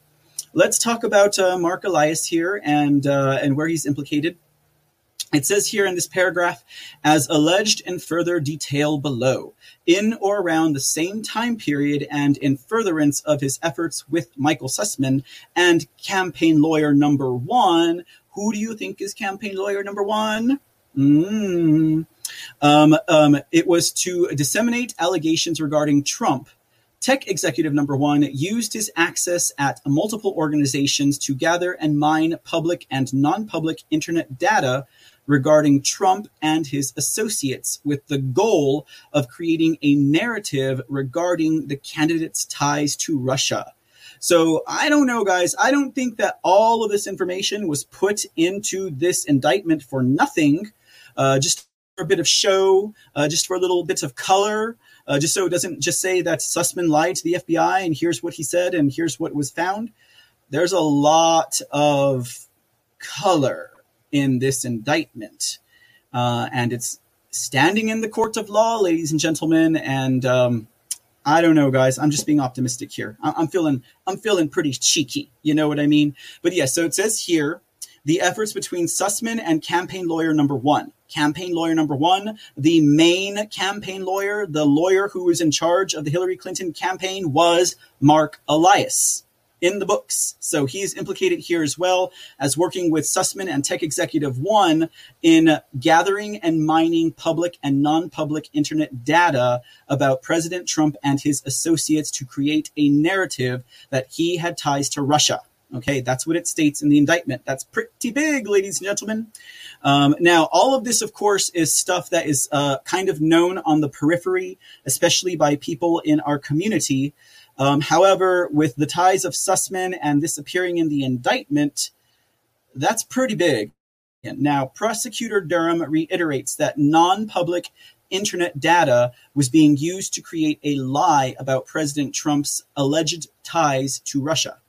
The indictment goes into great detail about the tech executive's efforts to gather information from two other internet companies one of these companies was initially unwilling to do the tech executive's biddings, but ultimately went along with it.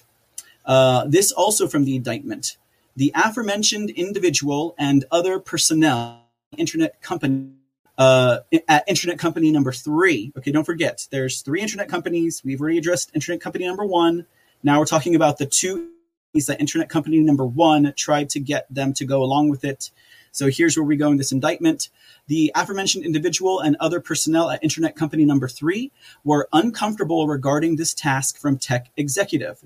Number one, because they believed that using the company's data in this manner was inappropriate. They complied with the tasking, however, because tech executive number one was a powerful figure at both companies. I wonder who this person is. If you guys know, throw it in the chat. In connection with this tasking, tech executive number one emailed to internet company number three personnel a five page document.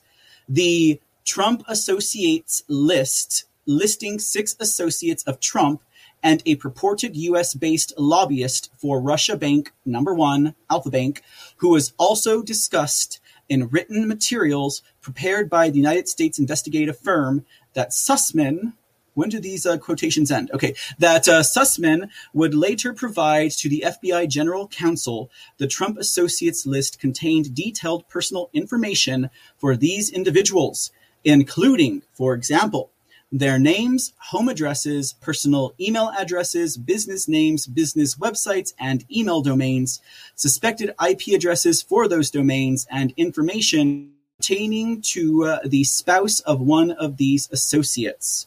Tech executive number one directed that these individuals should be a focus of Internet company number three's data queries and analysis.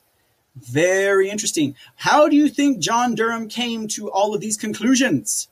Was he in fact sipping Mai Tais on the coast of Hawaii with uh, Bill Barr? Or was he actually doing something? I don't know. Who knows? I mean, who knows? Durham, what have you been up to, sir? What have you been doing? All right. We're almost at the close of this, ladies and gentlemen, and uh, I hope you're enjoying this uh, whew, fledgling analysis of my. Uh, uh and speaking of, now, we close with this. Uh, that paragraph strongly implicates the illegal use of the NSA database. And um, it is um, more likely, like I said, that Durham did not include that in the indictment just to color the indictment, you know, to make it like a nice and thick and full indictment, right? Like he double spaced, uh, you know, he used all capital words. Um, you know all that good stuff, right? Now he had he had to put some juice in there. Um, it, it, seems that based on this outcome, uh, based on this analysis provided by the Gateway Pundit, that um, there could be further charges coming out of this indictment based on all of that information, all of that tea, all of that inside baseball about how Sussman and Perkins Coie and the Hillary Clinton campaign and apparently the NSA and some other agencies all colluded conspiracy to remove a sitting president, particularly when we consider that it is known that the Russian dossier was totally fake and that uh, forms were lied to acquire FOIA requests. Okay. So uh, with with the outcome being known on those investigations, all of this makes what the, these guys did look a lot worse, and in fact, pretty much calls it out for what it is a crime, ladies and gentlemen, of the highest degree. And we're talking treason here, ladies and gentlemen, when you're trying to remove a sitting president to replace him with uh, your own political stooges, to say the least. Now, um, for now, the FBI and the DOJ executives that are involved in this plot, um, um, and uh, they uh, they seem not to be in the crosshairs, ladies and gentlemen. Um, DOJ, FBI, people who are involved, they they seem not to be in the crosshairs. By that, of course, we're talking about like people like. Mm-hmm. Um, but also, based on this indictment, um, it is expected that we will possibly see future indictments of the tech executive, of Fusion GPS's Glenn Simpson, of former Perkins Coie partner Mark Elias. Don't forget, he recently left Perkins Coie to start his own law firm. Um, and uh, Durham could quite possibly make the case um, that these people are responsible for misleading the FBI. Um, the question here also, of course, would be um, was or why was the FBI stupid and gullible enough to be blindly led and accept such false and BS allegations without checking it out first. Can anyone say racketeering? All right, ladies and gentlemen. So, uh, yeah, there you go. There you go. Oh, so what we're going to do here now, ladies and gentlemen, uh, to kind of put a cherry on top of this, ladies and gentlemen, uh, we're going to play a brief interview with uh, Tom Fitton. Yeah, that's why his face popped up on the screen earlier. Uh, and in this interview, this is an interview between Tom Fitton of Judicial Watch and also um, the Epoch Times. Now, um, Tom Fitton is probably a master of um, uh, acquiring uh, FOIA requests and government documents through that means, and then doing investigations and bringing out truths that would otherwise be unknown by the general public and the people abroad. Um, and in this particular interview, they are actually talking about uh, the Russian uh, collusion story, otherwise known as Spygate. Okay. Uh, so I wanted to share this with you guys because it'll kind of, uh, for those of you out there who may not remember everything that was going on back at that time, um, it's going to uh, basically, it's going to basically um, kind of catch us all up, and it'll kind of put some perspective to what we just saw happening with this indictment. And really, ladies and gentlemen, prayers up for this indictment, uh, finding that this Michael Sussman is guilty and you know and and hopefully things will move forward and hopefully uh, you know durham will get more money or something because uh, that's really what we need right now. And indeed over there in the chat thumper rose uh, love tom fitton he is a foia warrior. Most definitely ladies and gentlemen he is. And i have a lot of respect for this guy. Here he does a lot of good work. Uh, so let's check out this interview brief and uh, we'll uh, see you guys on the other side. And uh, we'll be uh, getting to wrapping up today's uh, C report. Just a couple more stories for you guys, and uh, we'll be good to go, ladies and gentlemen. All right, here we go. Expose corruption. Can you tell us a little bit more about, you know, what Judicial Watch is all about? We're an educational foundation, uh, which explains a lot about what we're doing, and we're trying to get records from the government so the American people are educated about what their government's up to, uh, we also use the litigation process to expose government misconduct and educate people about misconduct that the government's engaged in. And obviously, that has the effect of holding government officials accountable to the rule of law. Uh, and there's really no one else in, in America that does the sort of work that we do as consistently and as broadly in terms of trying to get information out of the government about misconduct and issues of public importance. And when we were able, challenge directly uh, government officials, government agencies, or politicians in court over their misconduct as well. You know, these FOIA requests, I think, as you're alluding to, often become lawsuits. So, how does that work exactly? Well, unfortunately, under our law, uh, re- let's put it this way: to ask uh, doesn't mean that you're going to get what you want. You have to sue to get what you want because, at least at the federal level, the agencies just blithely ignore the law.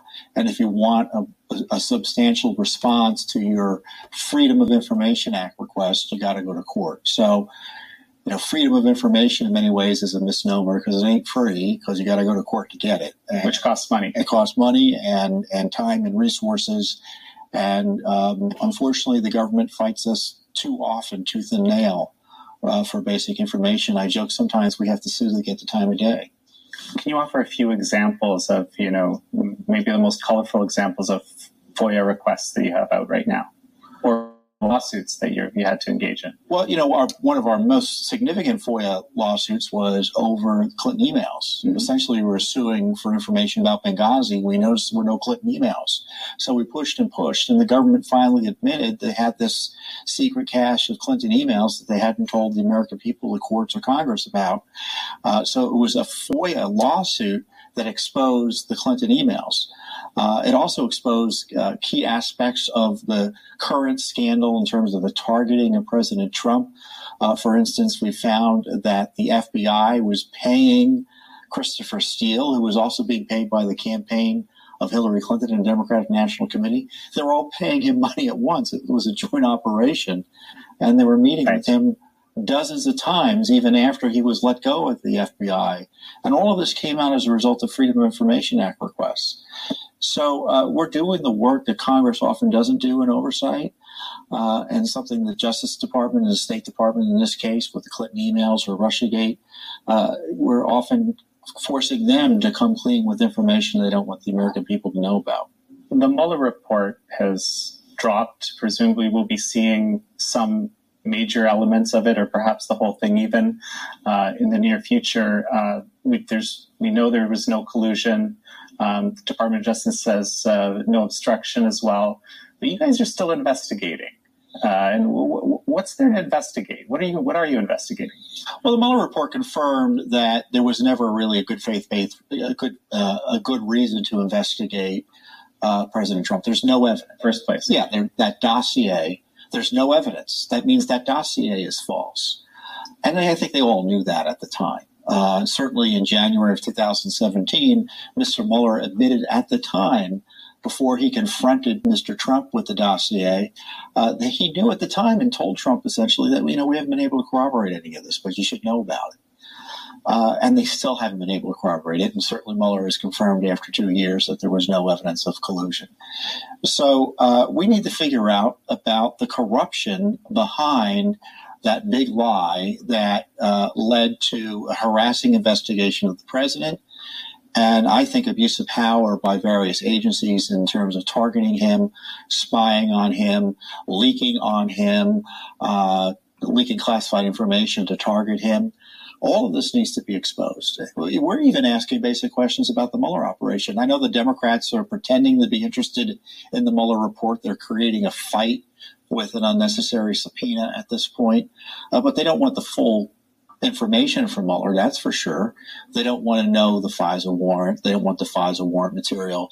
They don't want this Page Strzok text messages or other emails and material that would reflect on why the Trump just uh, the Obama Justice Department and the Obama FBI were illicitly targeting him while protecting Hillary Clinton. This is why you have an independent group like Judicial Watch asking these questions because you know, frankly, when the Republicans at, ran Congress, they didn't do enough uh, investigating. Certainly, anything that's going to make the Democratic Party look bad or President Obama's administration look bad, uh, that is not going to be investigated by the House. So, speaking of the FISA warrants, um, I think it was you guys that actually been exposed, or and, and actually maybe you can clarify this for me that there weren't actually hearings held around these FISA warrants that were related to essentially spying on the presidential campaign. I, how, how, does how does that work? Is that what you found out? And well, you know that was a you know that was followed a bouncing ball as well. I think we sued. Um, we asked the court for information, and the court said, "Well, why do we, the government has transcripts if there are any?" So we went and asked the government. They ignored our request, so we sued, and so finally they said, "Well, um, we don't have anything." So we go back to the courts and say, well, they don't have it. Do you have it? And they said, well, then the government finally admitted that there were no transcripts because there were no hearings. So they had the initial FISA application and three renewals. So these were four separate pleadings filed with the court right. to get the spy warrant targeting it was Carter Page in name, but it was really Trump they were after. And the court didn't hold the four different judges that held not one hearing on an effort by the Justice Department and the FBI to spy on essentially the presidential candidate and then the President of the United States. It's just remarkable. And who uncovered that? Judicial Watch. Tom, Judicial Watch, aside from being a transparency oriented organization, it's also an organization does that does a heck of a lot of legal work. Well, actually, we're uh, investigating the Clinton issue still. Uh, and it's not because, well, obviously, Judicial Watch still wants full accountability and truth about what went on behind that scandal. Uh, but the court was interested in this. And in this, in this specific case, that Benghazi case I talked about earlier, right. the court wants to know hey, did Mrs. Clinton set up the system to avoid the Freedom of Information Act? Was the court hoodwinked? Were they trying to fool the court into shutting down the case before they fessed up to the emails? He also wants to know are there other Clinton emails that can be found and searched and reviewed as the law requires? I see. So we're bringing in top officials at the State Department, former White House officials, uh, to be questioned about this under oath in person, and some of them are getting written questions. So, you know, everyone says, well, what about Mrs. Clinton? Well, Judicial Watch is doing the heavy lifting on that still over the objections of the Justice Department and the State Department, not the Obama State Department and Justice Department, but departments and agencies run nominally by appointees of President Trump. If I were the president, I'd bring all the cabinet officials in and say, you know, stop stonewalling. We want justice. We want accountability. Follow the law and err on the side of transparency and full disclosure. And that would go a long way to exposing the corruption. Uh, but instead, these agencies are still defending Hillary Clinton, still defending Barack Obama. And I suspect they'll keep on defending Robert Mueller.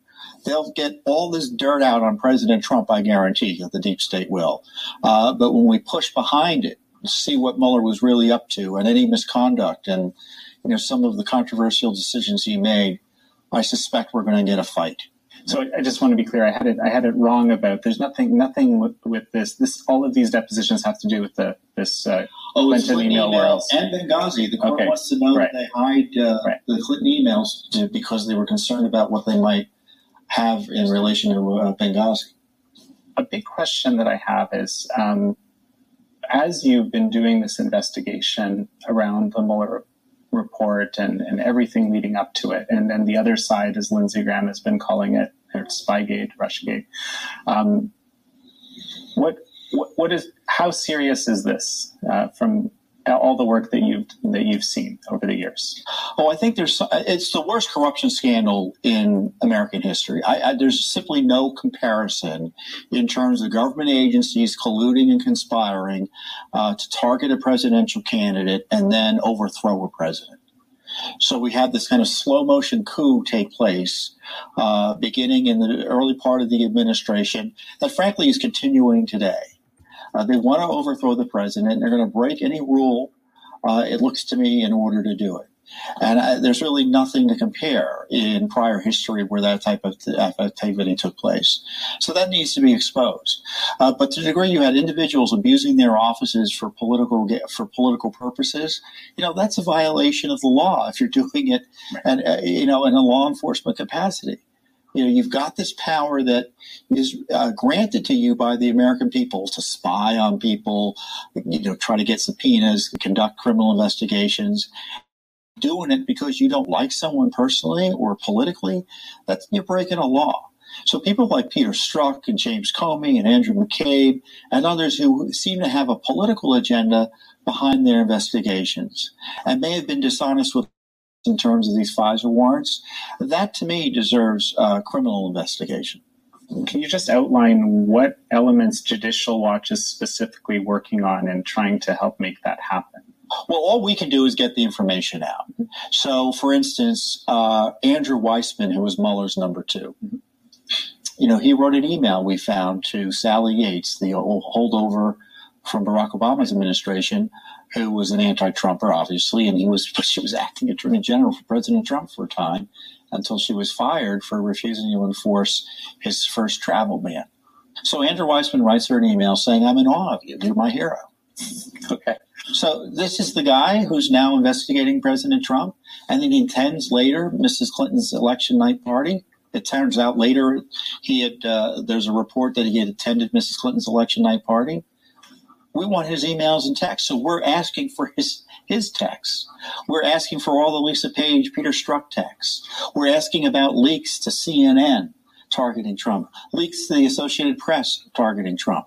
The media is part of this uh, conspiracy. It's pretty clear against President Trump, and we are using the Freedom of Information Act, the tool available to us, to figure out who who who was behind these leaks, and um, and whether the media was either knowingly or or otherwise misused to uh, target uh, a sitting president with overthrow. And we've been able to use uh, some of the information that you've gathered in our own reporting, which we really appreciated. Yeah, for instance, I, I, I'm sure uh, you've been done doing some reporting on the testimony of Nellie Ohr and Of course. Ohr. Of course. Now, Judicial Watch is I know there's been testimony, but Judicial Watch got the Justice Department documents showing that Bruce Ohr was in constant and regular communication with Glenn Simpson and, well, more specifically, uh, uh, Christopher Steele. Was in communication with both. I think there were like 60 communications after Christopher Steele, the Clinton DNC spy, was fired by the FBI as a confidential informant. So Bruce Ohr, whose wife Nellie worked for Fusion GPS, constant communication through the end from the end of 2016 through 2017. 60 times he was in communication with them. Unbelievable. So we're looking forward to seeing what other information, uh, you know, Judicial Watch. Uh, more is more is always coming when it comes to Judicial Watch FOIA requests and lawsuits But just switch gears a little bit. I noticed, and I haven't seen any other information around it. Okay, and we'll pause it there because uh, they stopped talking about um, the, the, Spygate issues and they start talking about uh, uh, just, Jussie Smollett, Justice for Juicy. Remember Justice for J6? Oh yeah. All right. So uh, that's some pretty good stuff there, guys. Uh, quick refresher and also uh, maybe a little bit of hope, maybe a bit of a silver lining for us uh, over here uh, in Patriot Land in regards to this story. We'll see exactly uh, where this goes and whether or not uh, Durham shall return to the islands with his uh, pina colada and Bill Barr in tow, right? Um, but we will see. Uh, I think uh, Thumper Rose had made a comment there in the chats about the Maxwell um, um, papers or information being released. yeah, talk about perfect timing, guys. How could we forget about the crimes against humanity? We didn't. All right. Perfect timing. We'll see what happens as that develops. Uh, also, um, let's see here. Uh, someone else threw something interesting in the. Uh, oh, Curious Cat said uh, Karen Fann just agreed to the uh, Board of Supervisors proposal. I don't know what to think. Oh, yeah. I was like, hmm. I didn't realize she could have uh, uh, responded so quickly. Um, but I don't know. Uh, there was a uh, there was a report uh, that said um, said that uh, she agreed, I guess, or she'd released a statement saying that it was a victory for election integrity. Again, I don't know how she made that statement so quick, but I guess we'll have to see what's up. I mean, they just basically need a gatekeeper to keep people from going through everything in those uh, routers, right? Where routers store information. Give me a break. Okay.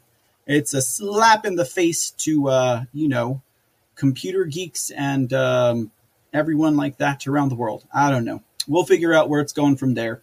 Um, but uh, who's to say? Who's to say? I, I only saw that in one report. I didn't find uh, Karen Fann's statement uh, that's really, really what I wanted to uh, read, as opposed to uh, an article that said that's what uh, she agreed to. Aurelius Locke says his gut feeling says that something big is happening around 923. Mm. Well, yeah, I guess right. The day before, the day before the the report is dropped, right on a judge reviews uh, in a, a, live television broadcast of uh, the Maricopa County 2020 Presidential Election Audit Report, brought to you by Cyber Ninjas and the Arizona Senate. Yeah, we'll see how that goes, ladies and gentlemen. We will see how that goes. We'll press forward until then, though, that's for dang sure. All right, uh, let's talk. Uh, like I said, we just got a few more stories, couple more short stories to share with you guys. Since uh, we had Tom Fitton up here on the screen and Judicial Watch, I thought we would perhaps uh, take a look at a couple of cases that Judicial Watch is currently cracking into. Uh, here we have uh, Judicial Watch submitting FOIA requests to get the video documentation of what happened on the Justice for Juicy J6 day. That is, of course, the uh, January 6th false flag riots that took place in Washington, D.C. Um, and that is getting wrapped up in a federal court battle as well at this time. Now, Judicial Watch, Watch is asking federal courts for discovery in lawsuits against United States Capitol Police for the January 6th video. As you guys might have heard, Pelosi's kind of uh, sitting on those, right? Now, uh, they announced, uh, Judicial Watch announced that they had filed a motion for discovery and lawsuits against the United States Capitol Police for emails and videos concerning the disturbance at the United States Capitol on January 6th. Congress exempts itself from the Freedom of Information Act, apparently. So, Judicial Watch, therefore, brought this case pursuant to the common law right of access to public records. Interesting how Congress exempts themselves from FOIA requests, isn't it, huh? Uh, the Capitol Police declined to produce any records about the disturbance to Judicial Watch, however, argued that the requested videos and other records were not public record. Mm. And the public interest did not warrant their release. Ya don't say, Capitol Police. Uh, no one is interested in obtaining video of exactly what happened at the Capitol grounds on that day in January. Judicial Watch requested the court grant it the ability to gather evidence from the United States Capitol Police about the preservation and use of the January 6th videos, and to find out the truth about what took place at the United States Capitol on January 6, 2021, and to understand how defendant United States Capitol Police other governmental entities responded on that day. The plaintiff, Judicial Watch, requested access to certain communications and video recordings. So again, uh, they are moving for limited discovery to seek evidence to prove that the requested records are public record, subject to the common law's right of access, and that the public's interest in disclosure outweighs the government's, government's interest in keeping these records secret. All right, and apparently they've been at this for a while. Um, initially, they filed a lawsuit under the common law rights for access uh, to the United States Capitol Police, and they refused. And that was uh, that was in a response to a January twenty first, 2021 request. So back in January is when uh, uh, Judicial Watch started to try and get these records, uh, but uh, Capitol Police said nay, and they've been at it since then. Um, let's see here, and so you know um, they're looking again for that video footage. They're footage from within the Capitol between 12 p.m. and 9 p.m. on January 6, 2021. And uh, they are also looking for email communications. So uh, once that story drops, ladies and gentlemen, I'm sure we'll hear about it quite quickly. Uh, another case that um, Judicial Watch broke wide open. Now, this one, ladies and gentlemen, is quite a story. Talk about bringing some fire. Okay. Uh, Judicial Watch broke a story through FOIA requests that showed that the FDA was purchasing fetal organs, heads, and tissues for humanized mice experiments, otherwise referred to as Humanized Mice Project. Okay, all right, FDA, let's see what you're losing your morality over. Now, according to this story, Judicial Watch announced that it had received 198 pages of records and communications from the United States Food and Drug Administration involving humanized mice research with human fetal heads, organs, and tissue, including communications and contracts with human tissue providers, Advanced Bioscience Resources.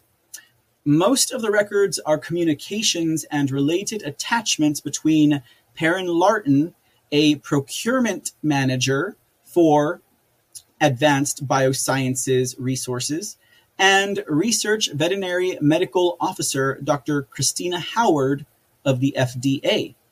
Judicial Watch received the records through a March 2019 Freedom of Information Act lawsuit against the United States Department of Health and Human Services, of which the FDA is part uh, a part of. The lawsuit asks for all contracts and related documentation on disbursement of funds, procedural documents, and communications between the FDA and the ABR for the provision of human fetal tissue to be used in humanized mice research. After successfully opposing the FDA's redaction of certain information from its records, a federal court ordered HHS to release additional information about its purchases of organs harvested from aborted human fetuses, including line item prices or the price per organ the government paid to advanced bioscience research. The court also found there is reason to question whether the transactions violate federal law barring the sale of fetal organs. You don't say. Uh, documents previously uncovered in the lawsuit show that the federal government demanded the purchased fetal organs be fresh and never frozen. It seems to me that we did a story similar to this regarding a Pennsylvania university some months ago. Um, the records include an FDA generated contract with ABR based on a requisition it issued on July 27, 2012, for $12,000 worth of tissue procurement, procurement for humanized mice, and it indicates the requisition was for a non competitive award Although the initial award was for $12,000, the total estimate of funds allocated for the requisition was $600,000 under juris, uh, justification for other than full and open competition.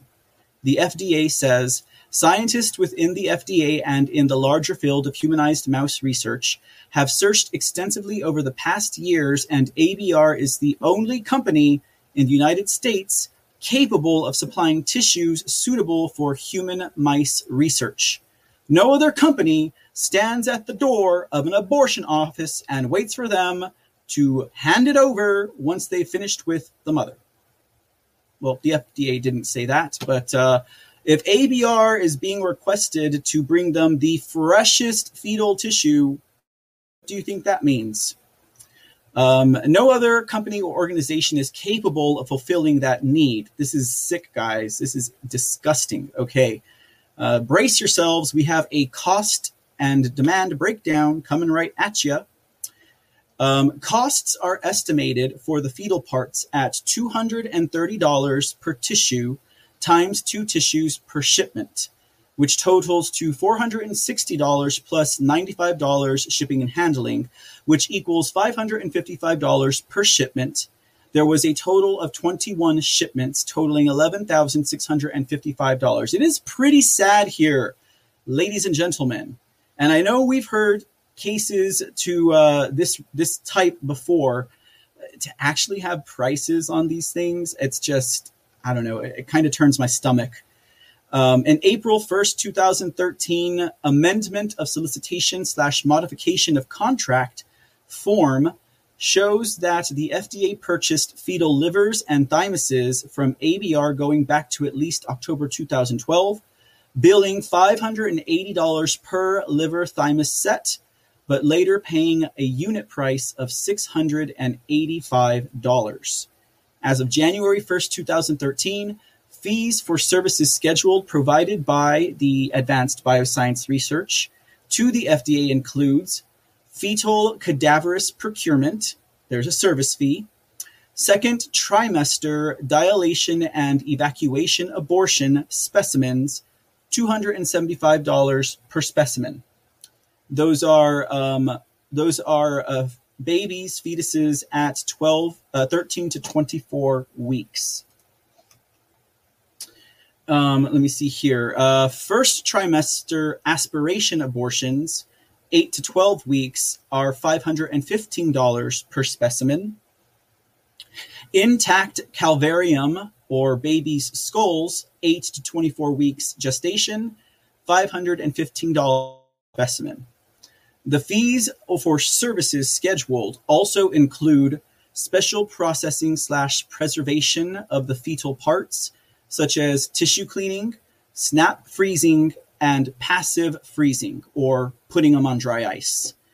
In a September 9th, 2014 order for supplies and services, the FDA writes regarding a $9,900 order the contractor shall ship second trimester thymus, $325, second trimester liver, $325, overnight delivery at $150, and an electronic funds transfer wire transfer fee of $25 for a total per delivery of $825.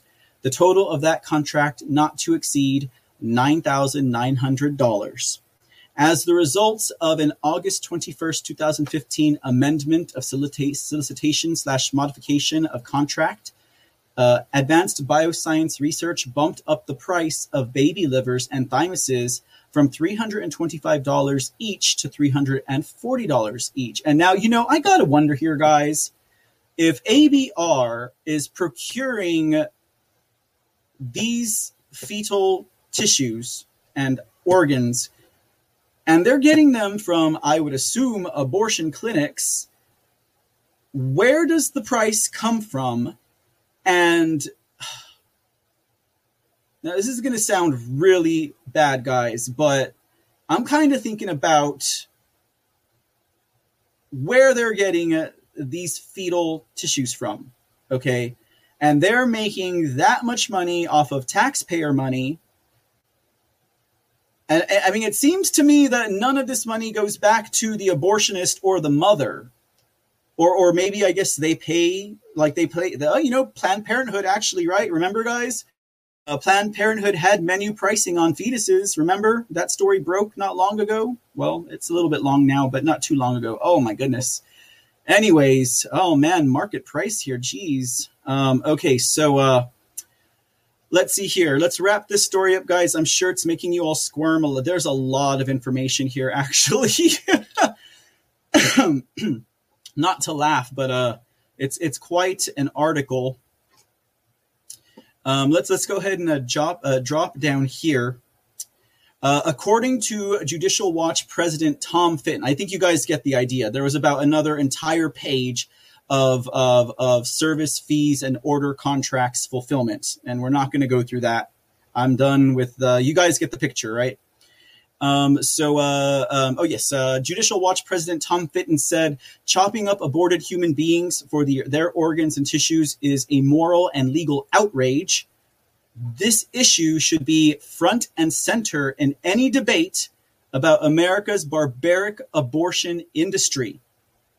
In February 2020, Judicial Watch first uncovered through this lawsuit hundreds of pages of records from the National Institutes of Health, the NIH, showing that the agency paid thousands of a California based firm to purchase organs from aborted human fetuses to create humanized mice for HIV research. And in May 2021, this lawsuit uncovered FDA records showing the agency spent tens of thousands of taxpayer dollars to buy human fetal tissues from Advanced Bioscience Research the tissue was used in creating humanized mice to test biological drug products. The records indicated the FDA wanted tissue purchases, again, fresh, shipped on wet ice. Disgusting, ladies and gentlemen, inhumane, evil, completely satanic. That is terrible. But uh, that is the work of uh, Tom Fitton over there at Judicial Watch. Talk about a heavy story to cover, guys. Like, man, that that has got to drag you down. At least some people, you know, when you hear a story like that. But uh, thank goodness, ladies and gentlemen, it seems that you know there again is uh, some type of silver lining, some type of change is on the horizon. This is our last story for tonight, ladies and gentlemen. And uh, this has to do with uh, Pedo Joe's uh, rage against the fetus or the unborn human child. Uh, and uh, the efforts of the DOJ and the Biden administration to um, reverse and halt the brand new Texas law that protects the unborn from abortions. So uh, we'll wrap up the story. Like I said, silver linings, guys. Uh, I think uh, I think since 1973's Roe v. Wade, um, we've come a long way, and uh, in light of all of these stories of the inhumane, unethical, and immoral practices they have on our unborn children, I think it is. Uh, I think it's quite plain to see that these things have to stop. They have to stop. Okay. So uh, let's talk a little bit to wrap up tonight's C report about this attempt by the Biden administration to shut down the Texas abortion law. Well, guess what, ladies and gentlemen? That attempt crashed and burned, ladies and gentlemen. This striking development is brand new. Um, a federal judge has rejected the Biden administration's attempt to shelve the Texas anti abortion heartbeat law that took place and effect on September 1st of this year. Now, on Tuesday, President select Joe Biden's Department of Justice made an emergency court filing demanding that this law be blocked. Now, we all know that Merrick Garland was going after this unconstitutional, violating women's constitutional right to abortions. Women have the constitutional right to abortion. It's written in the Constitution that our forefathers said women shall have abortions. And don't forget, it is also healthcare. All right. That's what Garland Merrick, that's what La La Land this man lives in, right? Okay. Well, like I said, the DOJ filed an emergency court uh, demand saying that this law be blocked. Now, the state adopted SB 81 in order to prevent women from exercising their constitutional rights. So saith Merrick Garland. Oh my goodness. Uh, Texas has banned abortions uh, months before viability at a time before many women even know they are pregnant. So I guess before the baby's heart starts to beat, women cannot figure out if they're pregnant. And this might sound a little crass, but if they would put the tacos down, they could tell whether or not they're pregnant. I'm just saying. I'm just playing. Anyways, I got to I got to throw that zinger in there. Maybe that's the reason why all the women who were protesting at the Austin Capitol were chubby Mexican women because they can't tell if they're pregnant. Anyways, okay. sorry guys. Sorry. Sorry, sorry guys. Okay, I apologize. Okay. All right. Um so according to the filing uh, it says uh, when other states have enacted laws abridging reproductive rights to the extent that SB 8 does, courts have enjoined enforcement of the laws before they could take effect. In an effort to avoid that result, Texas devised an unprecedented scheme that seeks to deny women and providers the ability to challenge SB 8 in federal court. Well, I'm sorry, Department of justice, illegitimate joke Biden. But basically, in rejecting this demand by Joe Biden and his uh, Department of Justice, United States District Judge Robert Pittman basically refused to let the Biden regime have their way. And that is the man right there, ladies and gentlemen, United States District Judge Robert Pittman, uh, in regards to this case, uh, Judge Pittman wrote, uh, consistent with the court's previous order that set a hearing on the United States emergency motion for a temporary restraining order or preliminary injunction, this case presents complex, important questions of law that merit a full opportunity for the parties to present their positions to the court. Accordingly, it is ordered that the United States opposed motion for expedited briefing schedule is denied. Stamp. Pittman, who is actually um, who is actually nominated to the bench by uh, President Bozo Barack Obama in 2014, had earlier agreed that before he would rule on the federal motion to block the Texas law, that he would hear arguments from both sides, setting a deadline for October 1st for paperwork to be filed. So, you know, Biden on, on Tuesday wanted this to uh, have a restraining order on it, a preliminary injunction against the new Texas law. Judge uh, Judge um, Pittman here had already told the DOJ and the state of Texas, we're going to have a hearing so I can hear both sides of your argument on October 1. So I mean, quite frankly, guys, he's just telling, you know, the Biden regime that they can't have their way at the moment, but we'll see. I'll still take this as a silver lining, ladies and gentlemen. The Department of Justice did not want to wait that long, it seems, and they filed a request for an action immediately.